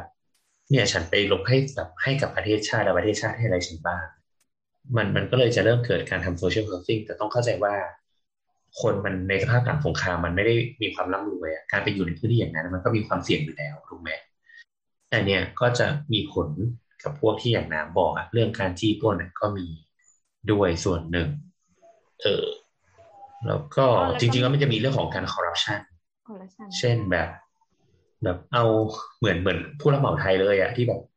เอาขยะไปโยนในปล่องลิฟต์อะไรอย่างเงี้ยแบบระหว่างห้องมีขยะใหญ่ๆอยู่อะไรอย่างเงี้ยคือคืออย่างอย่างที่แมนเชสเตอร์มันก็จะมีเขาเรียกว่า Hulme Crescent ถ้าเราจำไม่ผิดนะ Crescent หรือว่า Crescent อะไรสักอย่างเนี่ย จะเป็นอาคาร social housing แบบ ลองไป searchจะเป็นกลมๆเลยครึ่งวงกลมแล้วแบบใหญ่ ๆ เลย น่าจะสร้างได้ไม่เกินสิบปีอะแล้วก็ทุบหมดเลย เพราะคนแบบอยู่ไม่ได้เอออ๋อรู้เรารู้แล้วรู้แล้วก็คือมันมันมีอย่างนี้ด้วย อย่างที่บอกว่าพอการใช้ชีวิตอะมันขึ้นไปอยู่ในแนวตั้งอะมันทำให้เราตัดขาดจากการเชื่อมต่อจากคนในหมู่บ้านอื่น ในในคนในคนในอื่น สมมติว่าอยู่ในตึกเดียวกันนะคุณก็ไม่ได้รู้จักกัน แต่ว่าถ้าสมมติว่าคุณอยู่ในแนวราบ แล้วอยู่ในหมู่บ้านเดียวกัน คุณมีโอกาสเจอกัน มากกว่าที่จะอยู่แบบในแนวดิ่งอย่างเงี้ย คือเก่ง เก่งสุดก็คงรู้จักแค่ทางชั้น คุณไม่สามารถรู้จักคนที่อยู่ทันถัดไปหรืออะไร ชั้นลงมาอะไรอย่างเงี้ยเอาแค่คนที่อยู่ข้างใต้เราเนี่ยยังไม่รู้จักเลยขนาดห่างกันแค่เอื้อมมือเออถูอันกต้นี้องเอแล้วอแล้วมันชื่อว่ามันชื่อว่าภูมิคราเซนภูมิคราเซนเนี่ยอันนี้บดส่งเข้าไปในในแชทอะพี่แอนลองอธิบายความเป็นสิ่งนี้ให้หน่อยอ๋อในใช่อันนี้นะโอ้อืมอืมเออ มันก็คือเมืองร้าง ถ้าให้นึกภาพก็เหมือน เหมือน เหมือนอาคารขนาดใหญ่ เหมือนแฟลตดินแดง เออ ถ้าบอกว่าแฟลตดินแดงก็จะ get เลย คือมันเป็นอาคารที่ที่ความสูงไม่มากจำนวนชั้นไม่มากอะแต่ก็อยู่ใช่เวิ้งแล้วก็อยู่เป็นเวิร์กเวิร์กอะอยู่กันเป็นเมืองเมืองเลยอะแต่สวางภาพเป็นนี่ลูปคือเกือกม้าซ้อนกัน เออเออเออมแล้วก็มีแบบพื้นที่สีเขียวขนาดใหญ่อะไรเงี้ยคาดหวังให้คนมาใช้งานอะไรเงี้ยเอออืมมีแบบทางเดินลอยฟ้าอะไรเงี้ยเท่เออๆ แต่แบบมันก็เหมือนมันก็ไม่ได้ relate กับชีวิตคนนะนะทำไมวะอ่าเดี๋ยวเอาบอก keyword ไปให้คนอีกที H U L M E นะครับ แล้วก็เป็นวรรค C R E S C E N T S ใช่ครับภูมิคราเซนเป็นย่านที่บดอยู่ตอนที่อยู่ที่แมนคือโบสอยู่ในแล้วก็มีโจรขึ้ในนบ้านเป็นญาโบติสอโจยู่รในแฟลน่ะตเหรดิอนแดงนี่เลยเหรอแล้วก็โดนขโมยไม่อะเหรอไม่ไม่คือคือไอเนี้ยมันมันทุกไปนานแล้วนะ คือถ้าพี่อ๋อแอนลองไล่ไล่ดูรูปไปเรื่อยๆอะพี่แอนเออจะเห็นเออเลยว่า มันมีความสุดโทรมเยอะแบบเยอะมากโซมากที่โซแบบมาก อืมโทรมจนแบบนั่นแหละ จนแบบเขาต้องถูกทิ้งมาอย่างเงี้ยอืมจริงเราก็แบบจริง ๆ ในต่อมาเนี่ยไอ้พวกอาคารเขาเรียกว่าเป็น social housing นะพวกของอังกฤษทั้งหลายเนี่ย พอเวลามันผ่านผ่านมาอย่างเงี้ยมันก็จะเกิดกรณีเช่นแบบ มันไม่มีใครไปบูรณะมันนะเช่นแบบพวก ระบบต่างๆ ก็จะพังแล้วอย่างเงี้ย เหมือนตอนที่เอ่อปีเดี๋ยวแป๊บหนึ่งนะ มันจะมีชื่อว่า London Grenfell Tower Grenfell Tower เอ่อน่าจะปีสองพันเท่าไหร่วะ เออ น่าจะประมาณหลายสิบปีก่อนนะนะฮะกันนะสองพันสิบเจ็ดเออสองพันสิบเจ็ด Grenfell Tower เนี่ยคือไฟไหม้ ไฟไหม้ทั้งตึกเลย อ๋อ อันนั้นที่เราพูดกันนี่ ใช่ไหมอืมอืมอืมอืมอืมใช่เพราะว่าเพราะว่าเหมือน พออาคารมันเก่าอะระบบสปริงเกอร์อะไรมันก็ไม่ได้ดีอะถูกไหม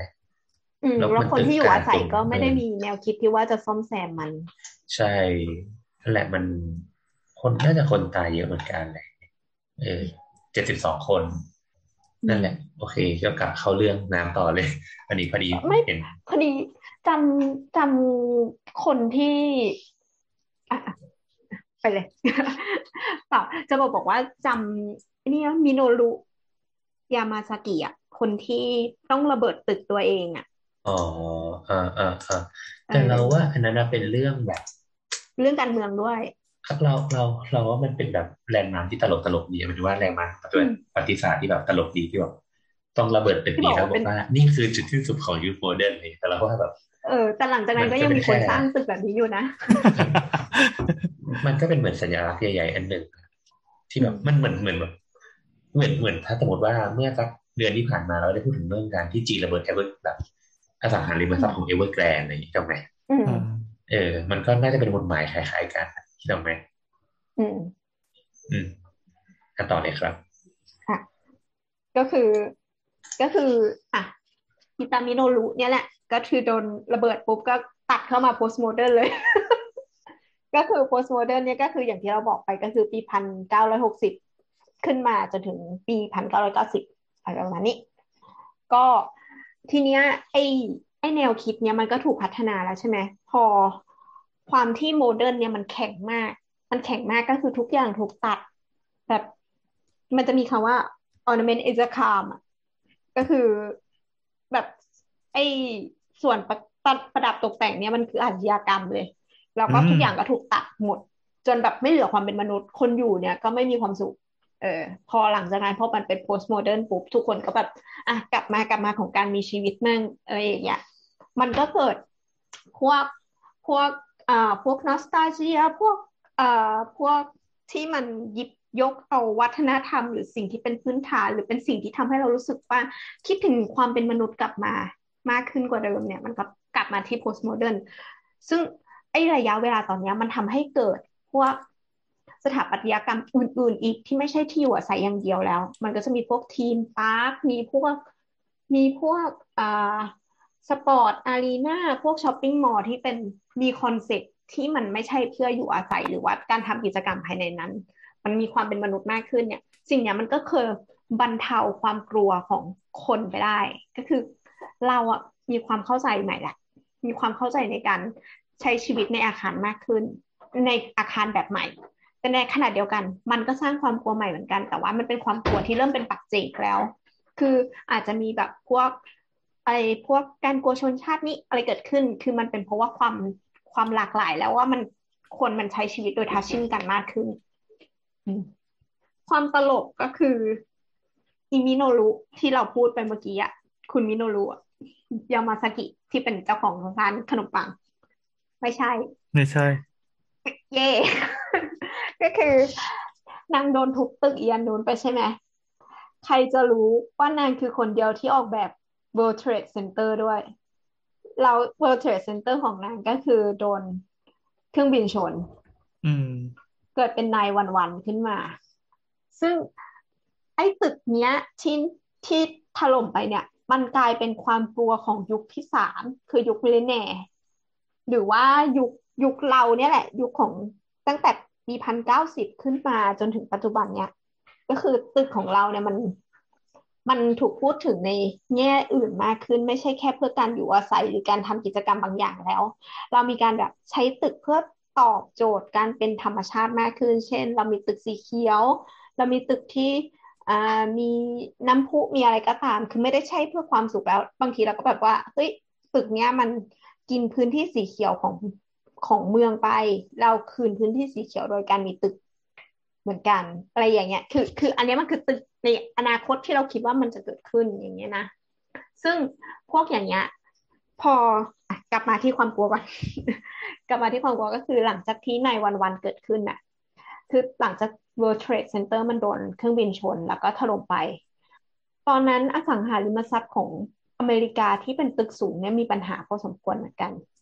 เพราะว่าคนมีความกลัวเกิดขึ้นเหมือนกัน เกิดขึ้นแบบว่าเฮ้ยตึกสูงมากๆเนี่ยมันจะต้องโดนเครื่องบินชนหรือเปล่า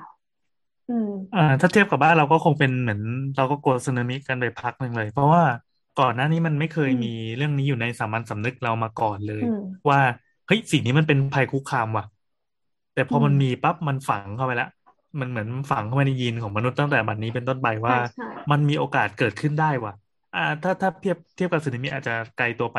เอานึกถึงระเบิดกลางกลางกรุงเทพดีกว่าโอ้ใช่ ตอนตอนที่ที่น่าจะปีสี่เก้าเอออ่าอ่าอ่าอันนั้นก็เป็นอีกเคสหนึ่งถ้าเป็นเป็นเคสที่พระที่มีคนไประเบิดที่พระพรมอะแต่อันนี้ก็คือระเบิดใจกลางกรุงเทพเก้าจุดอะไรเงี้ย ถังขยะแม่งหายไปหมดเลยทั้งกรุงเทพเลยทั้งที่เมื่อก่อนเราทิ้งขยะกันง่ายมากเดี๋ยวนี้ถังมีแบบแบบถุงใสเป็นถังขุ่นๆสีขาวๆแทน เพราะกลัวว่าจะเกิดการทำอะไรแบบนี้ขึ้นมาอีกอืมจริงๆมันก็คือความกลัวที่เกิดจากการเรียนรู้ หลังจากที่เราเจอเหตุการณ์นั้น โอเค อืม ก็อย่างอย่างที่กลับไปในตอนแรกว่า เนี่ยแหละ คือสิ่งที่เราเรียนรู้แล้วมันเอาประสบการณ์ที่เรากลัวเนี่ยแหละ มาใช้ในการออกแบบในอนาคต ต่อไปเรื่อยๆในขณะเดียวกันเนี่ย เขาก็บอกบอกว่าคนที่อยู่ในยุคเนี้ย แม่งเสือมีความกลัวเยอะมากเว้ยเพราะแม่งเรียนรู้มาเยอะมาก เออจริง เออจริง มึงกลัวทุกอย่างแล้ว มึงแล้วก็ทุกคนเนี่ยกลัวจนรู้สึกว่ากูไม่กลัวแหละอะปัญญาอ่อนอะไรอย่างเงี้ยคุยแบบ เรื่องพวกนี้มันกูกลัวอยู่แล้วอะไรอย่างเงี้ยอ่าอ่าอ่าอืมเพราะว่าเรามีการเจอเหตุการณ์เราก็อีกอย่างหนึ่งอันนี้น้ำมองนะน้ำคิดขึ้นเองว่า เออ เรามีอินเทอร์เน็ตที่มันสามารถ repeat สิ่งที่มันเกิดขึ้นในวันเก่าๆขึ้นมาได้หมดเลยแม้แต่กระทั่งตอนที่เรายังไม่เกิดอะไรอย่างเงี้ย ซึ่งมันทำให้เราเรียนรู้เยอะมากจนแบบเฮ้ยเราคำนึงถึงเรื่องหนึ่งแล้ว แต่เราไม่สามารถที่จะแก้ปัญหาอีกเรื่องหนึ่งได้ เออ ก็กลายเป็นความกลัวของสถาปนิกด้วยเหมือนกันที่เฮ้ยเราเผลอมองข้ามอะไรบางอย่างไปหรือเปล่าในการที่ออกแบบ ซึ่งซึ่งบางทีอะเราไม่สามารถควบคุมความกลัวทั้งหมดได้ คือทุกคนแม่งกลัวไม่เหมือนกันอืมนี่ยังไม่นับพวก phobia ที่แบบที่เป็นแบบ special มาก ๆ เออ ซึ่งซึ่งเหล่าเนี้ยเราจะบอกบอกว่า เฮ้ย เราจะมาออกแบบสิ่งที่ไม่มีความกลัวได้ไหม คือนันคิดว่ามองมองว่าเราทำไม่ได้ แต่เราเรียนรู้กับมันได้ แล้วก็อีกสิ่งหนึ่งก็คือต่อให้มันเกิดความกลัวขึ้นมาใหม่อย่างตึก ที่อยู่ใน inner London ที่สุดท้ายแล้วมันมีอาชญากรรมเกิดขึ้นแล้วเขาต้องแก้ปัญหา คือการแก้ปัญหาอย่างเราใช้ชีวิตอยู่แล้วการแก้ปัญหาแบบสุดท้ายแล้วเราก็มีรปภหรือว่าเรามีประตูที่ปิดบัตรขึ้นมาเนี่ย มันก็เป็นการแก้ทางสถาปัตยกรรมเหมือนกัน เพราะว่าเราไม่สามารถแก้ทุกอย่างได้หมด อืมอืมอะถ้าซึ่งเปรียบกับบ้านเราเมื่อกี้ที่น้ำบอกก็คือ มันก็พอมันพัฒนามาเรื่อยๆไม่รู้ว่าพัฒนาไปทางดีหรือไม่ดีนะอย่างบ้านเราเมื่อก่อนก็ไม่เคยมีรั้วกันมาก่อน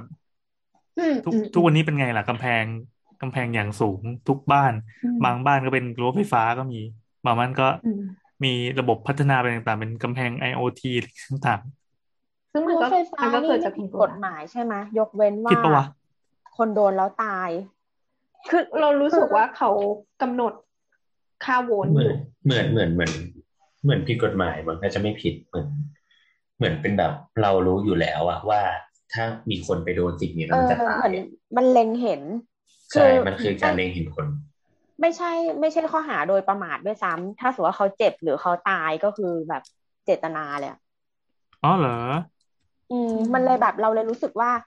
เฮ้ยแต่ความเจตนาของเราอะ มันคือเจตนาปกป้องที่ดินและชีวิตของเราให้แบบนอนอยู่แล้วไม่มีคนเอาดินสอมาแทงคอตอนนอนอะไรเงี้ยเออแล้วแล้วเราคือเราก็เจตนาแล้วโดยการแจ้งให้ทราบก็คือติดป้ายไว้แต่แกก็เจตนาปีนเข้ามา แล้วแกก็เลยเสือกตายแล้วกูผิดเหรอวะนึกออกปะอืมอืมแต่แต่ตามกฎหมายก็คือผิด ถ้ามีคนตายเพราะรั้วบ้านเราเฮ้ยมีมีเคสสองเคสก็คือ อันนี้อ่านจากบทความของทนายเขาถามว่าผิดกฎหมายหรือไม่ ปีหนึ่งเก้าเขามีการวินิจฉัยว่าไม่ผิด เนื่องจากเอ่อทำไปเพื่อปกป้องทรัพย์สินนั่นแหละถ้ามีคนเข้ามาในพื้นที่ของคุณถ้าจะถูกไฟดูดตายก็ไม่เป็นไร แต่ก็มีอีกอันหนึ่งที่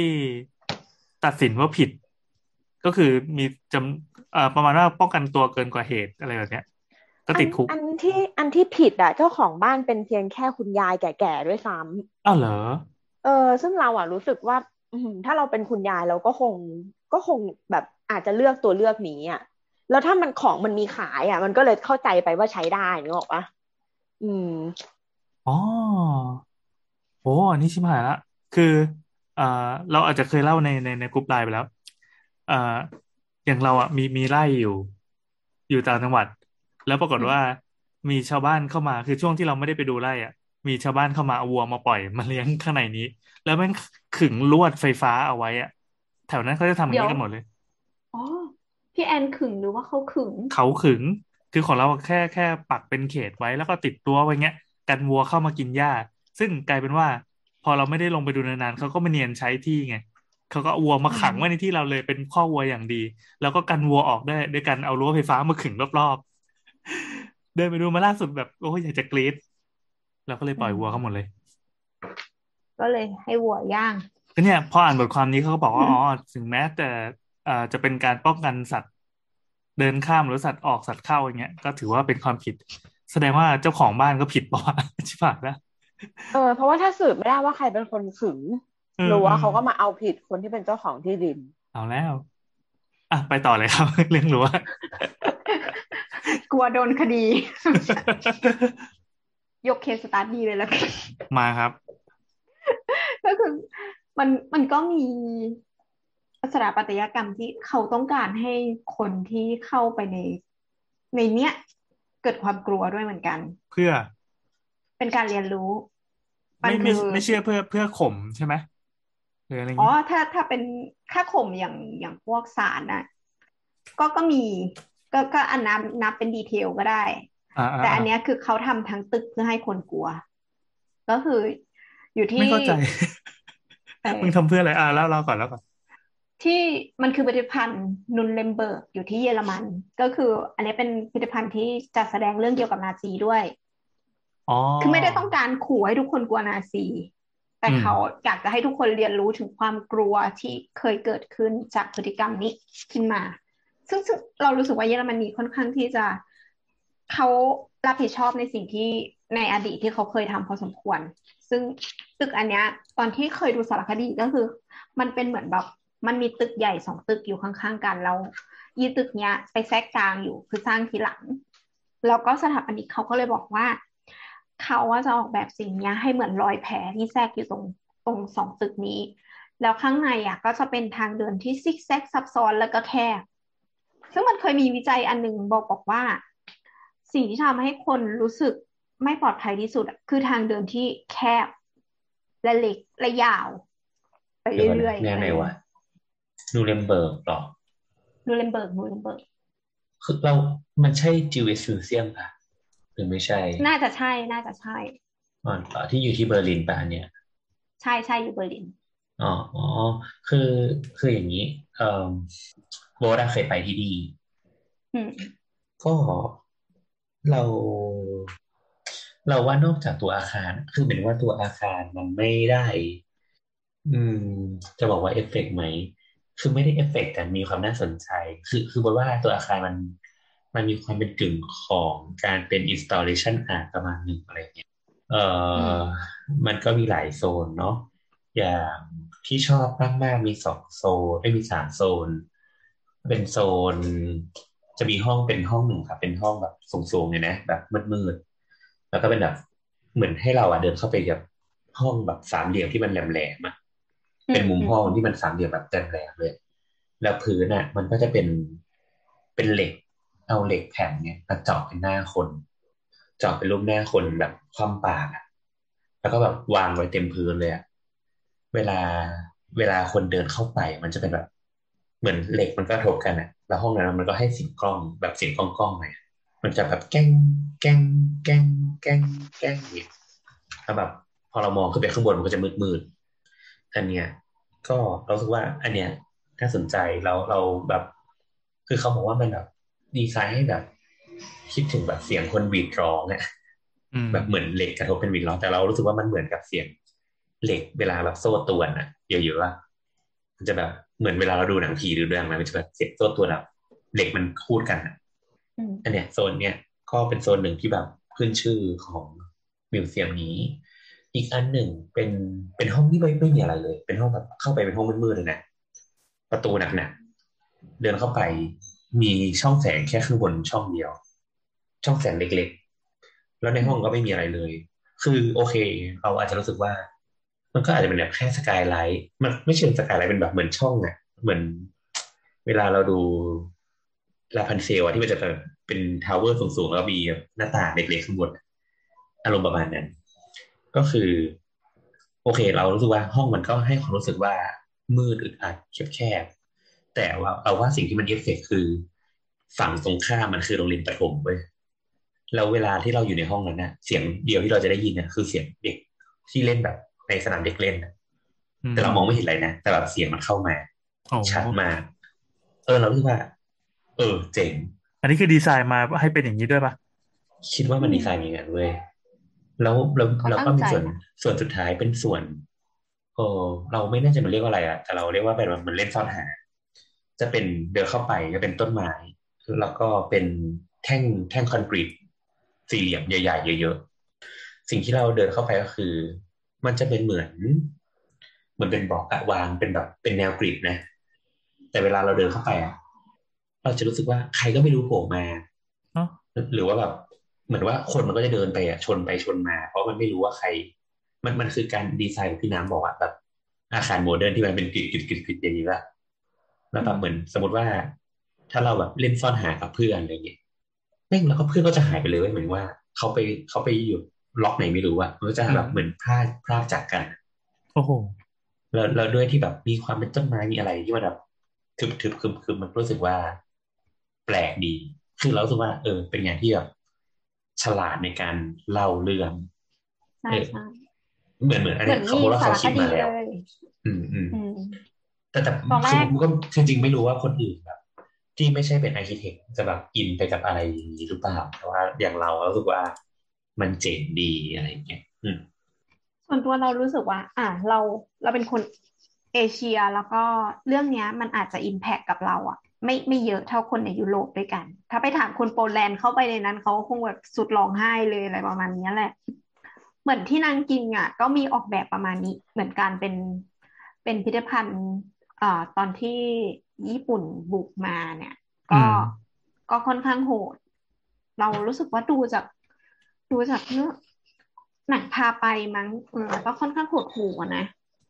แต่ว่าอันนู้นเขาจะพยายามเล่าเป็นสตอรี่ แล้วก็ตัวอาคารเนี่ยก็คือให้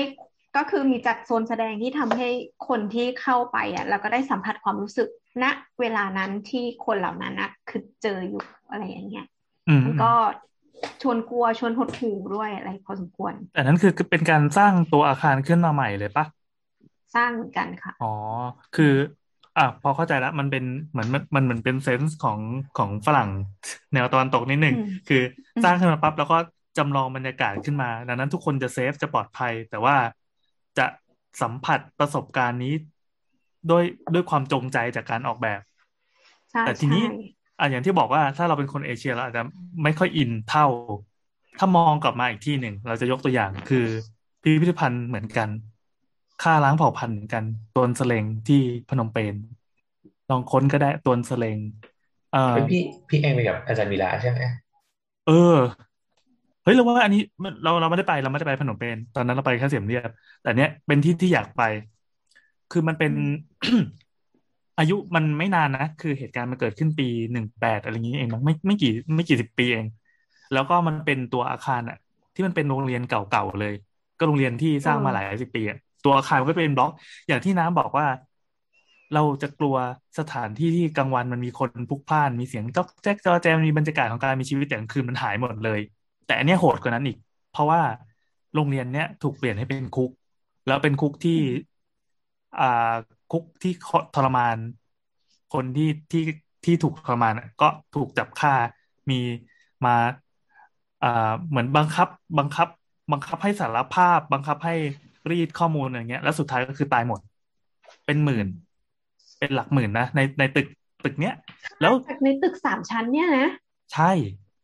เป็นตึกโรงเรียนเลยถ้าใครนึกภาพไม่ออกไม่ไม่ต้องเปิดภาพก็ได้ครับเพราะภาพมันจะชวนหดหู่มากๆ มันเป็นอาคารเก่า เป็นโรงเรียนที่เขาเอารั้วลวดหนามตะแกรงตะแกรงมาล้อมไว้เต็มไปหมด แล้วก็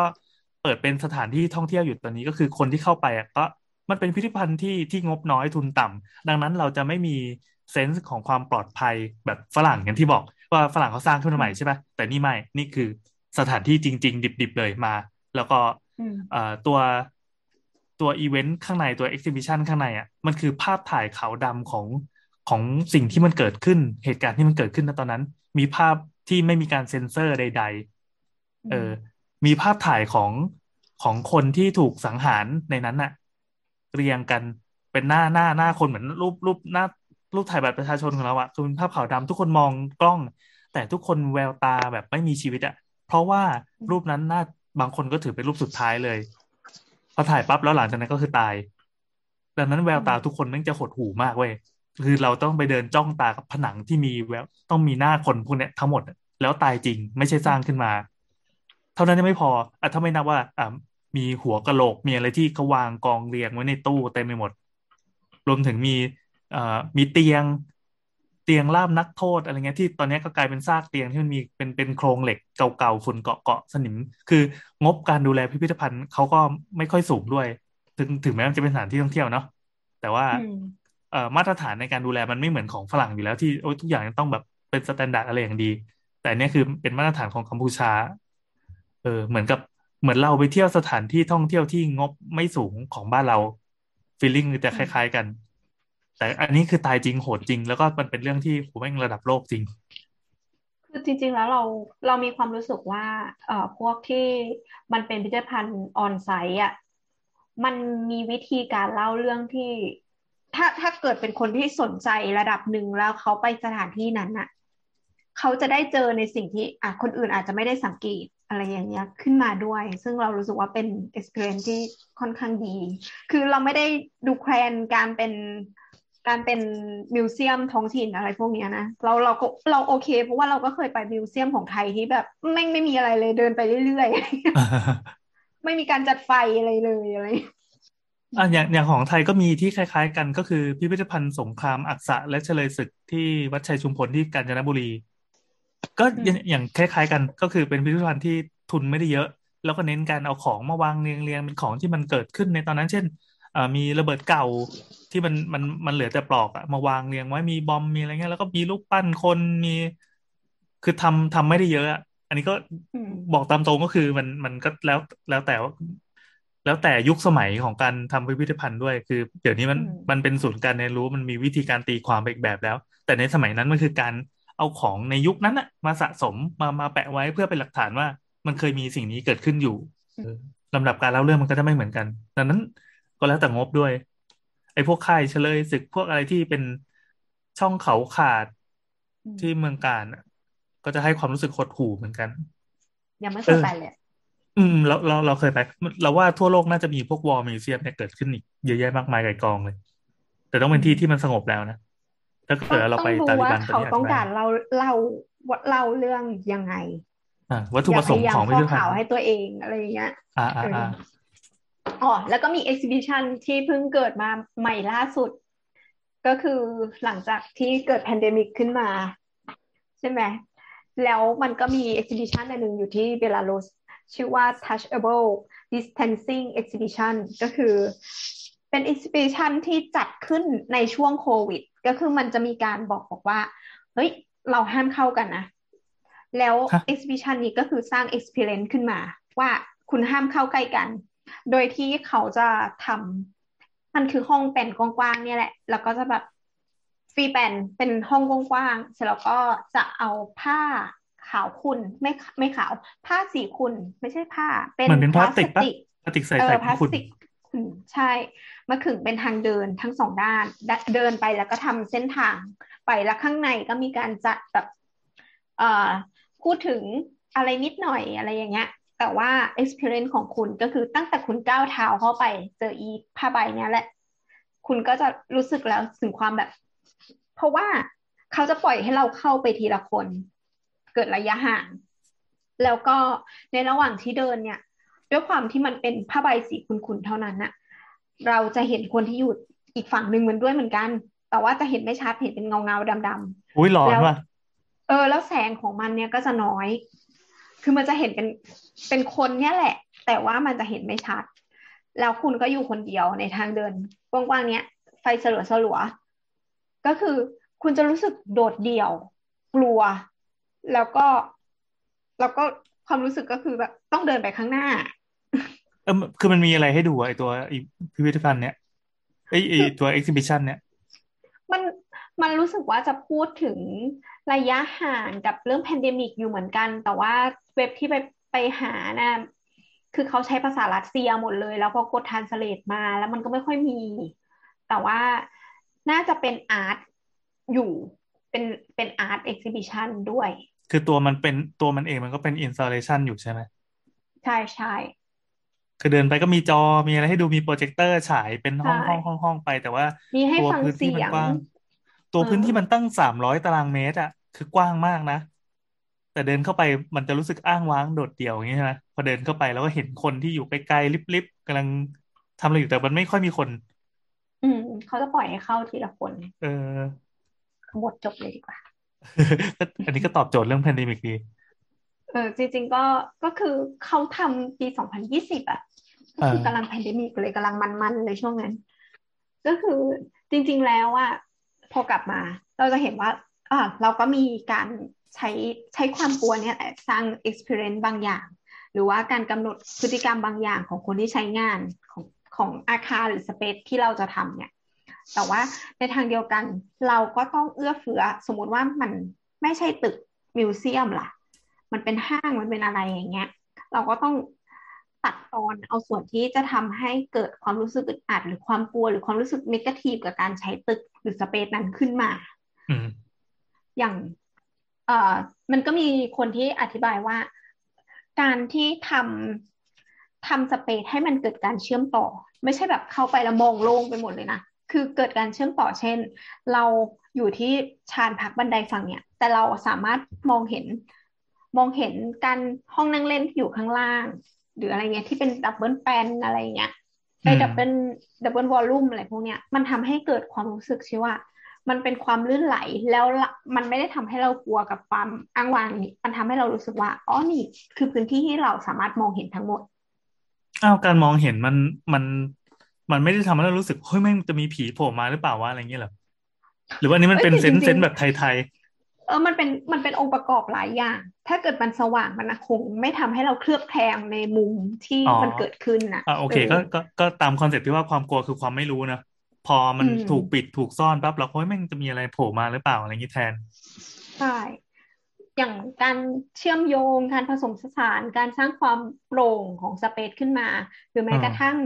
เวลาที่เราทำให้เกิดความน่าเชื่อถือใน space นั้นขึ้นมา เช่น space เนี้ย อีห้องเนี้ยปลอดภัยมากสำหรับการที่คุณอยู่ คุณก็จะไม่รู้สึกกลัวในการที่จะเดินเข้าไปในห้องนั้นขึ้นมาสวัสดีครับพี่อืมแล้วก็สุดท้ายก็คือสุดท้ายแล้วอะเราเข้าใจความอ่อนแอของสิ่งนั้น คือความเข้าใจความอ่อนแอของคนที่อาจจะเข้าไปในนั้น หรือว่าความกลัวต่างๆ อย่างสมัยนี้มันมี phobia เกิดขึ้นมากมายที่แบบเราเราบอกว่าประหลาด แต่ว่าไม่ negative นะคะว่าประหลาดของน้ำเนี่ย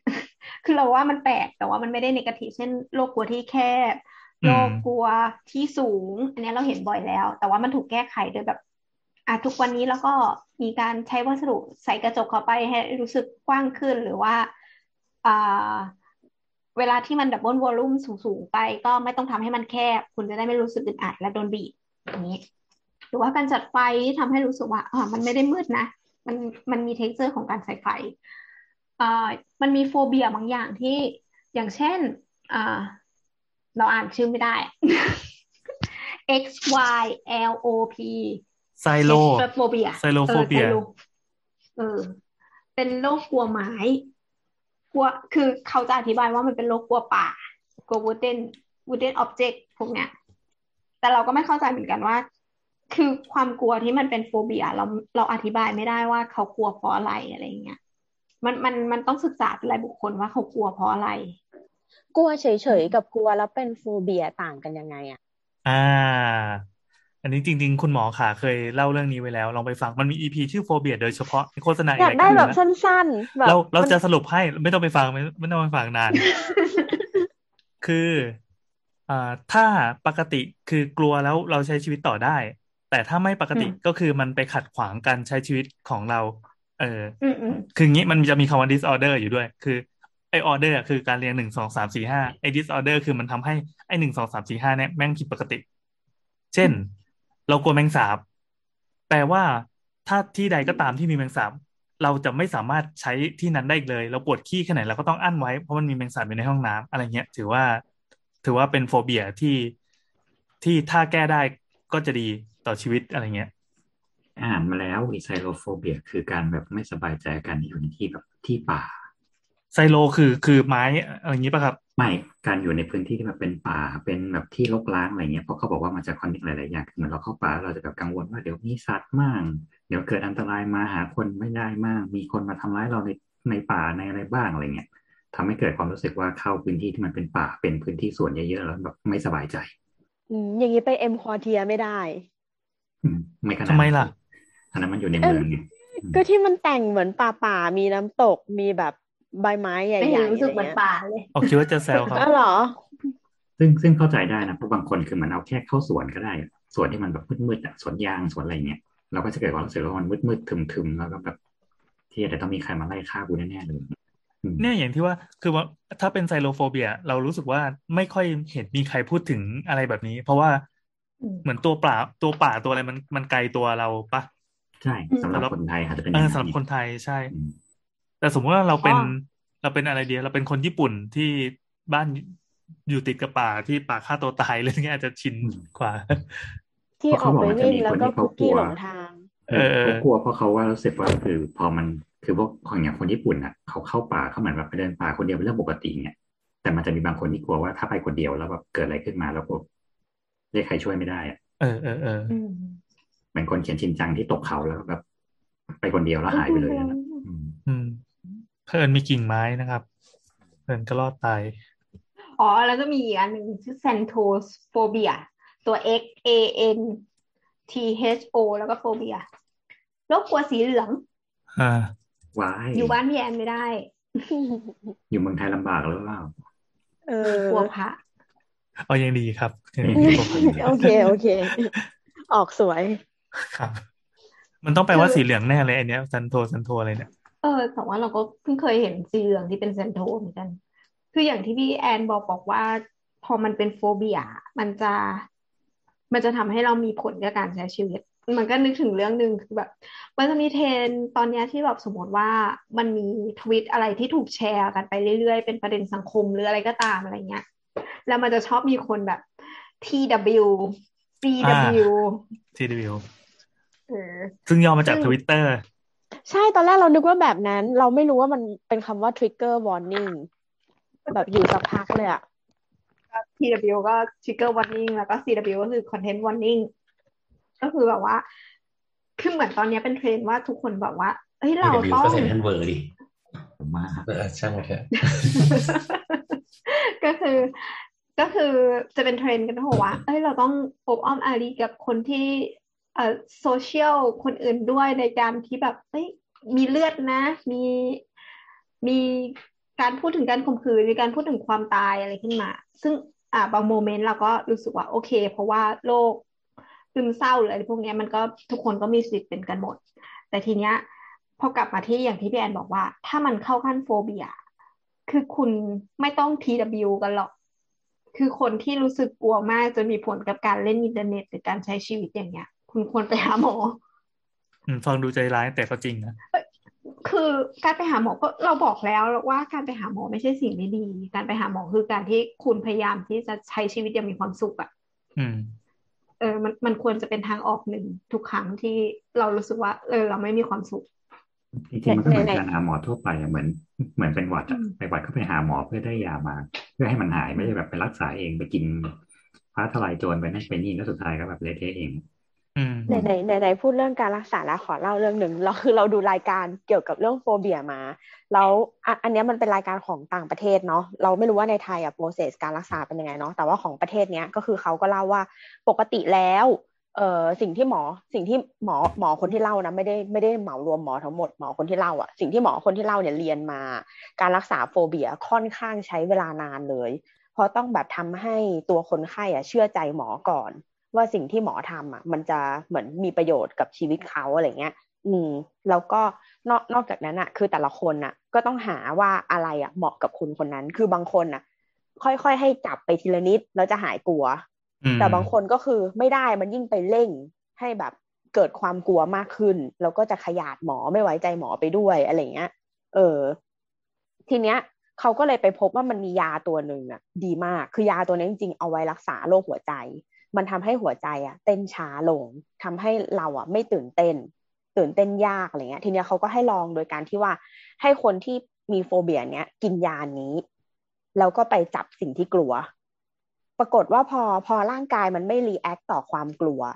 คือหมายถึงว่าจิตใจอาจจะรู้สึกว่าแบบเฮ้ยฉันจับไก่ไม่ได้หรอกคือในในรายการเขาให้คนคนนี้กลัวไก่ก็เลยให้ไปจับไก่ เออ แล้วก็เหมือนฉันจับไก่ไม่ได้หรอกอะไรอย่างเงี้ยแต่แบบเออลองจับดูพอจับปุ๊บอ้าวเชี่ยเหงื่อไม่แตก ใจไม่เต้น ไม่ได้ไม่ได้เหมือนทุกครั้งที่เป็น phobia เพราะฤทธิ์ยา ปรากฏพอครั้งต่อมาที่ฤทธิ์ยามันหมดฤทธิ์แล้วอะแต่สมองมันยังจำความรู้สึกตอนครั้งที่แล้ว ที่จับแล้วก็ไม่ตื่นเต้นนี่หว่า มันก็เลยหายกลัวโหเขาก็เลยบอกว่าอันเนี้ยเหมือนจะเป็นแบบ จะเป็น breakthrough ไปไปที่การรักษาโฟเบียอย่างกระทัดรัดอะในภายภาคหน้า แบบล่นระยะเวลาไปได้เยอะถ้าเอายาเนี้ยมาช่วย แต่ทีเนี้ยมันยังอยู่ในช่วงทดลองเพราะมันไม่รู้ว่าคือโฟเบียมันมีหลายหลายอันมากมันมีแบบแมลงมดหมูหนูแมงสาบอะไรอย่างเงี้ยใช่ไหมที่สูงอะไรเงี้ย ซึ่งมันก็ไม่รู้ว่าใช้ได้กับทุกคนและความกลัวทุกประเภทหรือเปล่าอะไรเงี้ยอืมนั่นแหละอะเชิญต่อค่ะสนุกจังพอที่แนทบอกบอกว่าความกลัวมันทำให้เรา ใจเต้นมือสั่นอะไรพวกนั้นอะเคยเคยได้ยิน FFF ปะที่มันจะเป็น response เวลาที่เรา เราเจอสิ่งที่เรากลัว fly or flight ปะ speed fly flight อืมอ๋อก็คือแบบ เหมือนคือเราเป็นคนข้ามถนนไม่เป็นน้ำเป็นคนข้ามถนนไม่เป็น เราเวลาที่จะเดินข้ามถนนนะจะจะจะเดินไปข้างหน้าจะ ถอยจะยืนอยู่เฉยๆอะไรอย่างเงี้ยบางทีก็เก๊ๆไปคิดกลางๆอย่างนั้น เอออ่าคิดอย่างนั้นนะแม่งกลางถนน เราก็คือรถอะมันก็มาใช่ไหมแล้วเราก็แบบฟีดอะขาเราไม่ไป เพราะว่าเรากลัว แล้วก็ไฟก็คือแบบอะ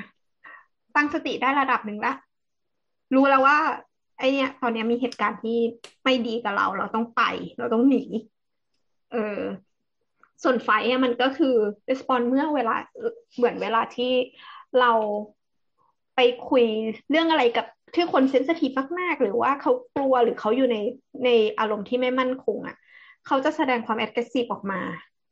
นั่นแหละก็คือวิธีการรับมือกับสิ่งที่เขากลัวบางครั้งเวลาเรามองคนที่โมโหร้ายหรืออะไรอย่างเงี้ยเราก็ดูเขาว่าเฮ้ยสิ่งเนี้ยมันมาจากจากสิ่งที่เขาเป็นประจำหรือว่าเขากำลังกลัวอยู่ อืมเหมือนตอนแบบคุยกับนักข่าวเนี่ยเหรอ aggressive ตลอดเวลาเนี่ย อาจจะกลัวอยู่ก็ได้ อืม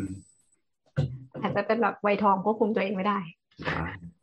หมดยังหมดมีอะไรจะแถมไหมค่ะไม่มีแล้วค่ะ เห็นไหมบอกแล้วนะมันก็ทำได้เย่คือโดยสรุปก็คือเราเราได้ความรู้จากน้ำนะครับ ว่า คือตัวสถาปัตยกรรมหรือตัวสเปซหรือการออกแบบเนี่ย มันมีการเรียนรู้เกี่ยวกับความกลัวด้วย ว่าจะเอามา เอามาใช้ให้เป็นประโยชน์ด้วยก็ได้ หรือจะทำเพื่อหลีกเลี่ยงมันก็ได้ แต่คือก่อนอื่นเราต้องรู้จักก่อนว่า ไอ้สิ่งที่มันทำให้คนกลัวมันคืออะไร เออ แล้วก็กลัวเพราะอะไร แล้วก็ ไอ้ concept ของความกลัว มันจะมาใช้ประโยชน์ได้ตรงไหน เออตอนแรกก็นึกไม่ออกเหมือนกันว่าเฮ้ยมันมันมีประโยชน์ด้วยเหรอกันไปทำความรู้จักเนี่ย แต่พออ๋อยกตัวอย่างพวกพิพิธภัณฑ์หรืออะไรต่างๆ ขึ้นมา หรือว่าเป็น exhibition หรือว่า เอ่อมันก็เหมือนกับ เหมือนกับทำงานออกแบบหรืองานศิลปะขึ้นมา แล้วก็ต้องการสร้างให้มันทำงานกับสมองของเราอะอาจจะทำงานเรื่องด้านความสุข ด้านความตื่นเต้น ด้านความเสียวอะไรเงี้ยก็ได้ ความกลัวมันก็เป็นหนึ่งในนั้น เออ เราก็เลยได้เห็นแบบพิพิธภัณฑ์อย่างเรื่องการฆ่าล้างเผ่าพันธุ์เลยนะเออมันทำให้นึกภาพออกเหมือนกันหรืออย่างครับสนุกอะอันเนี้ยคอนเน็กเออสนสนุกใช่ใช่ใช่เลยเพราะว่าเขาต้องวิจัยแล้วว่าแบบองศาเท่าไหร่ที่จะทำให้คนกลัวที่สุดนี่การกลัวงานคว่ำมั นจะมีเครื่องเล่นที่บอกว่าเออถ้าคว่ำหน้ามันจะน่ากลัวกว่าโดยแบบพอหันหลังนี่แหละเพราะมันไม่เห็นนี่แหละมันก็เลยน่ากลัวอะไรเงี้ยอืมอืมแต่ทางนี้คือส่วนสนุกอะกลัวแต่ต้องไม่เป็นอันตราย อ่าคือก็เซฟคือตี้ก็อย่างไงอ่ากลัวกลัวแต่จบแต่เซฟตี้ดีเออแต่อะไรอเราย่างนี้ตั้เป็นต้นงภาวะให้คนแบบกลัวยิ่งขึ้นได้เพราะอะไรอะไรเงี้ยหรืออย่างบ้านผีหรืออะไรที่มันจะรู้สึกว่าไอ้อีกมุมเนี้ยมันทำให้คนกลัวอะไรเพราะว่าทุกคนมีภาพจำแบบนี้อะไรเงี้ย อืมอืมโอเคครับ และนี่ก็คือสาวสาว EP เท่าไหร่วะสองหนึ่งเก้าเย่ที่จบตามเวลา ใช่ใช่ใช่สองชั่วโมงจะได้ โอเค ก็ถ้าคุณผู้ฟังมีอะไรมาแลกเปลี่ยนกับเราหรือว่าเอ่อสนใจเรื่องความกลัวอะไรยังไง หรือว่ามีสถานที่ที่จะแนะนำมาแลกเปลี่ยนมาแชร์กันได้ก็ทวิตคุยกับเรา ที่ทวิตเตอร์อยู่แอใกล้ดสาวๆนะ อยู่ครับใกล้พี่โอไงความกลัว พี่โอจะชี้ช่องความกลัวให้เราเองเออ ใช่ใช่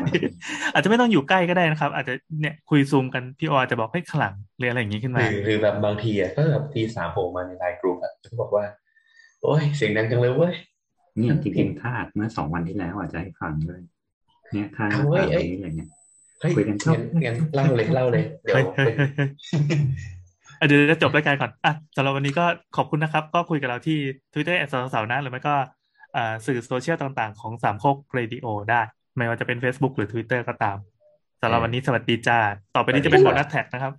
อ๋อที่อ๋ออ๋อนึกว่าเราจะไม่ให้ฟังตรงส่วนที่พี่โอเล่า แต่เดี๋ยวเราจะตัดที่พี่โอเล่าไปแปะไว้ในกลุ่มลับสามโคกเรดิโอบน Facebook ซึ่งเป็นกลุ่มปิดคุณต้องกดจอย เพื่อที่จะฟังส่วนพิเศษนี้เยอะมากจังวะใส่ค่าแรกเข้าอีกห้าร้อยด้วยอืมเป็นสมาชิกตลอดชีพห้าร้อยอะพี่โอเราเล่ายายเป็นโกสอะไรนี้ชั่วโมงหนึ่ง เมื่อแต่เมื่อกี้ไม่มีเรื่องผีเลยนะนี่ไงมาถึงปุ๊บผีมาเลยเนี่ยเนี่ยอืมเล่ามาดีอะเอาเลยเหรอๆเอาเลย ไม่ได้มีอะไรหรอก ก็นั่นแหละ เนื่องจากสองวันที่ผ่านมา นั่งทำงานแล้วตรงที่ทำงานเนี่ยข้างๆมันเป็นบ้านตรงแต่นี้ว่าเลเจ้ายของบ้านเขาไม่อยู่เออเขาไม่อยู่เขาไม่อยู่แบบเป็นอาทิตย์แล้วอะแล้วทีนี้เว้ยมันไม่มีความรู้สึกว่าแบบตั้งแต่นั่งทำงานแต่หัวค่ำอะมันก็จะมีเสียงคนคุยจ๊อกแจ๊กจ๊อกแจ๊กซึ่งโอเคปกติ มันก็อาจจะซ้อนมาจากบ้านอื่นอะไรอย่างเงี้ยแต่มันไม่ปกติตรงที่ว่าอีเสียงจ๊อกแจ๊กเนี่ยแม่งดังจนถึงหกโมงเช้าอะหืมแล้วพเขายาฟัยางมพอดคุยแคสต์เปล่า พยายามนั่งฟังว่าเขาคุยอะไรกัน ไม่มันเป็นเสียงอินเตอร์แอคที่แบบเหมือนคนใช้ชีวิตปกติในบ้านนะก็คุยกันมีเสียงกล้องแกล้กทำนั้นทำนี้ก็แบบนี่โจรเมื่อวะก็พยายามส่องดูเลยก็ไม่มีเว้ยมันก็เป็นบ้านมืดๆปกติเดี๋ยวแล้วมันะนก็เป็นเสียงเหมือนคนมาคุยกันตรงแบบเดี๋ยวถามถามถามพื้นที่ก่อนคือ อันนี้มันเป็นห้อง เป็นห้องที่ผนังติดกันหรือว่าเป็นบ้านคนละหลังกันอะในภาพมันเป็นบ้านเดียวก็ได้บ้านเดียวสองหลังที่แบบระยะห่างสองเมตรสองเมตรเซตแบ็กตามกฎหมายถูกต้องตามปกติเอทีอนี้เนี่ยถ้าสมมติว่าเราใช้ชีวิตในบ้านเนี่ยเราก็จะแบบได้ยินเสียงข้างบ้านเป็นเรื่องปกติใช่ไหมครับเออทีนี้เนี่ยแต่มันเกิดว่าไอ้ข้างบ้านไม่มีคนอยู่ไงแล้วมันก็เหมือนมีคนมายืนคุยกันตรงกำแพงอะกำแพงรั้วบ้านนึกออกปะที่เหมือนเวลาป้าข้างบ้านคุยกันแล้วเราก็จะได้ยินว่าเขาคุยอะไรก็ไม่รู้แต่แบบ อาจจะจับใจความไม่ได้ว่าเขาคุยอะไรกัน คือเขาไม่ได้คุยในบ้านตัวเอง แต่ว่ามาเหมือนมาคุยข้างกำแพงเราอย่างเงี้ยเหรอใช่ใช่คือเสียงมันเหมือนอยู่ข้างนอกนี่เลยเออเออแต่พอเปิดไปดูก็ไม่มีแล้วก็คุยคุยแบบเสียงงุบยับงุบกับเหมือนเสียงคนตอบรับตอบรับกันนะแล้วจัก็บใจความได้ไหมพยายามฟังแต่พนึกยายามไม่อฟัองกมากกว่านี้ เดี๋ยวมีเลขมาคือเขาเมาส์อะไรชื่มากเลยช่วงเนี้ยแต่จับเป็นคำไม่ได้อะมันก็เลยแบบเออช่างแม่งเว้ยในเมื่องานก็เร่งอะไรเงี้ยก็พยายามฟังอยู่เรื่อยๆว่าแบบเขาคุยอะไรกัน สำเนียงไหนครับสำเนียงคนปกตินี่แหละอืมทำไมทำไมพี่โอไม่ตกเป็นสำเนียงเมืองโอ้อาจจะอันจะอีไม่สิมันไม่ได้แบบเป็นสำเนียงเมืองมันเป็นคนปกติที่คุยกันนะแต่คือมันมันจะไม่รู้สึกแย่กว่านี้ว่าว่ามันเป็นสองวันติดไงพโอ้อโหมันช่วงเช้าเสร็จปั๊บก็หายไปอะไรเงี้ยอ๋อแต่เหรอพอช่วงแบบคืนถัดมาก็เอาอีกแหละคุยกันงุบงิบงุบงิบแล้วก็เริ่มดังขึ้นดังขึ้นเรื่อยพี่อันนี้มีคำถามว่าคนข้างบ้านเขาว่าไม่อยู่ หนึ่งสัปดาห์เนี่ยเขาบอกใช่ไหมว่าไปไปที่อื่น ไม่ใช่ไม่อยู่เนี่ยเขาตายไปหนึ่งสัปดาห์ๆไม่แม่ไม่ตายรถเลิศไม่อยู่ไงแล้วแบบวันนั้นคือแบบตรงข้างบ้านเลยแบบหลังบ้านเลยก็ไม่อยู่ไม่มีคน แต่ว่าคืนนี้พอผ่านไปสองวันปั๊บหายชุบหายไปเลย หายไปเลย คืนนี้ก็ยังไม่มา ไม่มี พยายามตั้งแต่แบบเวลาก็แบบไม่มี อืม มีคนในทวิตเตอร์ตั้งข้อสังเกตว่าเขาตั้งเวลาเปิดปิดทีวีไว้หรือเปล่า ซึ่งแบบนั่นดิ มันต้องมีมันต้องมีแสงจอนึกออกเปล่าแล้วใครจะบ้าตั้งตั้งแต่สองทุ่มยันหกโมงเช้าแล้วปิดนี่เหรอเอ้ยมันจริงๆมันมีนะ มีเพื่อนที่บ้านเขาไม่มีคนอยู่ แล้วก็กลัวว่าขโมยจะมาขึ้น ก็ทำอย่างนี้เลย มีวิทยุอันหนึงไม่เปิด FM ไว้ แต่ถ้ามันควรจะต้องแบบและนึกออกไหมมันมีรายการที่อะไรที่มันคุยกันตั้งแต่แบบสองทุ่มยันหกโมงเช้าอะเออ มันต้องโฆษณาบ้างแหละแบบใหม่แชมมันต้องพูเป็นเพลงหรือเปสูล่าตตอรนอะไรเช้าต้องแบเงี้ยบพระมาสวดแล้วเปล่าเนี่ย อยากฟังออกเลยอะว่าเขาคุยเรื่องอะไรวะนานขนาดนั้นอะเออ นั่นดิเขาคิดถึงกันมากเลยปะมันเหมือนคนเรามันต้องเบื่อบ้าง เอางี้เอาง่ายๆคล้ายๆเหมือนคนนั่งกินเหล้ากันนะนึกออ๋ออกใช่ไหมเวลาเรานอนในห้องแล้วเหมือนเพื่อนเรานั่งกินเหล้าอยู่ข้างนอกห้องอะเราก็จะฟังไม่ออกหรอกมันคุยอะไรกันนะแต่มันก็จะแบบมีเสียงคนคุยเดี๋ยวคนนี้ก็พูดมาก่อนเดี๋ยวคนนี้ก็รับ คนนี้ก็พูดมาแล้วก็มีเสียงแบบก๊อกแก๊กก๊อกแก๊กทำนั่นทำนี่อย่างเงี้ยแต่ไม่มีคนเปิดไปก็ยังไม่มีคนไอยตอนที่เปิดไปแล้วเสียงเงียบไหมไม่เงียบอ้าว คือเปิดไปก็ยังได้ยินเสียงอยู่ปกติแล้วแล้วแล้วมีเสียงลอยมาตามลมเบาคือพี่จับจับต้นทางของเสียงไม่ได้ใช่ปะๆอืม แต่คือยังที่ยังไม่ได้ทำคือเดินออกไปแล้วก็แบบปีนรั้วไปดูว่าแบบมึงนั่งคุยกันอยู่ข้างล่างหรือเปล่าอะไรอย่างเงี้ยลองได้ไหมอีผมก็ไม่ได้กล้านะโถ่เอ้ยไม่แล้วอย่างวันนี้มันไม่มีไงที่บอกว่าเออเองกล้าเหรอเอ้ยถ้าเป็นถ้าเป็นเดี๋ยวนี้กล้าแล้ว ถ้าเป็นสมัยก่อนก็ไม่กล้าหรอกตอนนี้คือคือรู้สึกว่าถ้า เราอยากรู้อะไรแล้วมันมันต้องรู้อะไม่แต่ถ้าแบบอยากรู้แล้วเห็นนะมันก็เป็นคนพูดอ๋อมันก็จะสบายใจนะต่อไปนี้โอเคกูกลัวอย่างออฟฟิเชียลได้ละอืมนั่นแหละครับโอ้ยเสียงหายเลยอืมโอเคครับอันนี้ก็คือรายการเสาร์เสาร์ประจำช่วงฮาโลวีนนะครับพี่โอก็จะมีเรื่องผีมาเล่าให้ฟังทุกสัปสัปดาดาห์ห์หน้าอืมสัปดาห์หน้าฮาโลวีนเหรออะไรเงี้ยเหมือนคนที่ยาอืมไม่ยังไม่จบอีกเหรอฮาโลวีน มันมาเร็วจังว่านี่มันเพิ่งครึ่งเดือนเองเออสองอาทิตย์ไม่ใช่เหรอสองอาทิตย์พอดีเลยไงช่างเถิดเสร็จแล้วก็อีพีถัดไปนะเอาแล้วเออเอาละอีพีได้ฮาโลได้วีได้นเมื่อเอาอีพีฮาโลเป็นวีคนอ้วนหรือเปล่าเนี่ยกินไม่หยุดเนี่ยอย่าทักน้ำอย่าทักน้ำอุตส่าห์ไม่ทักเลยเห็นมันเคี้ยวอยู่เอาขนมไปซ่อน โอเคเท่านี้แหละครับ สวัสดีครับ ครับเออ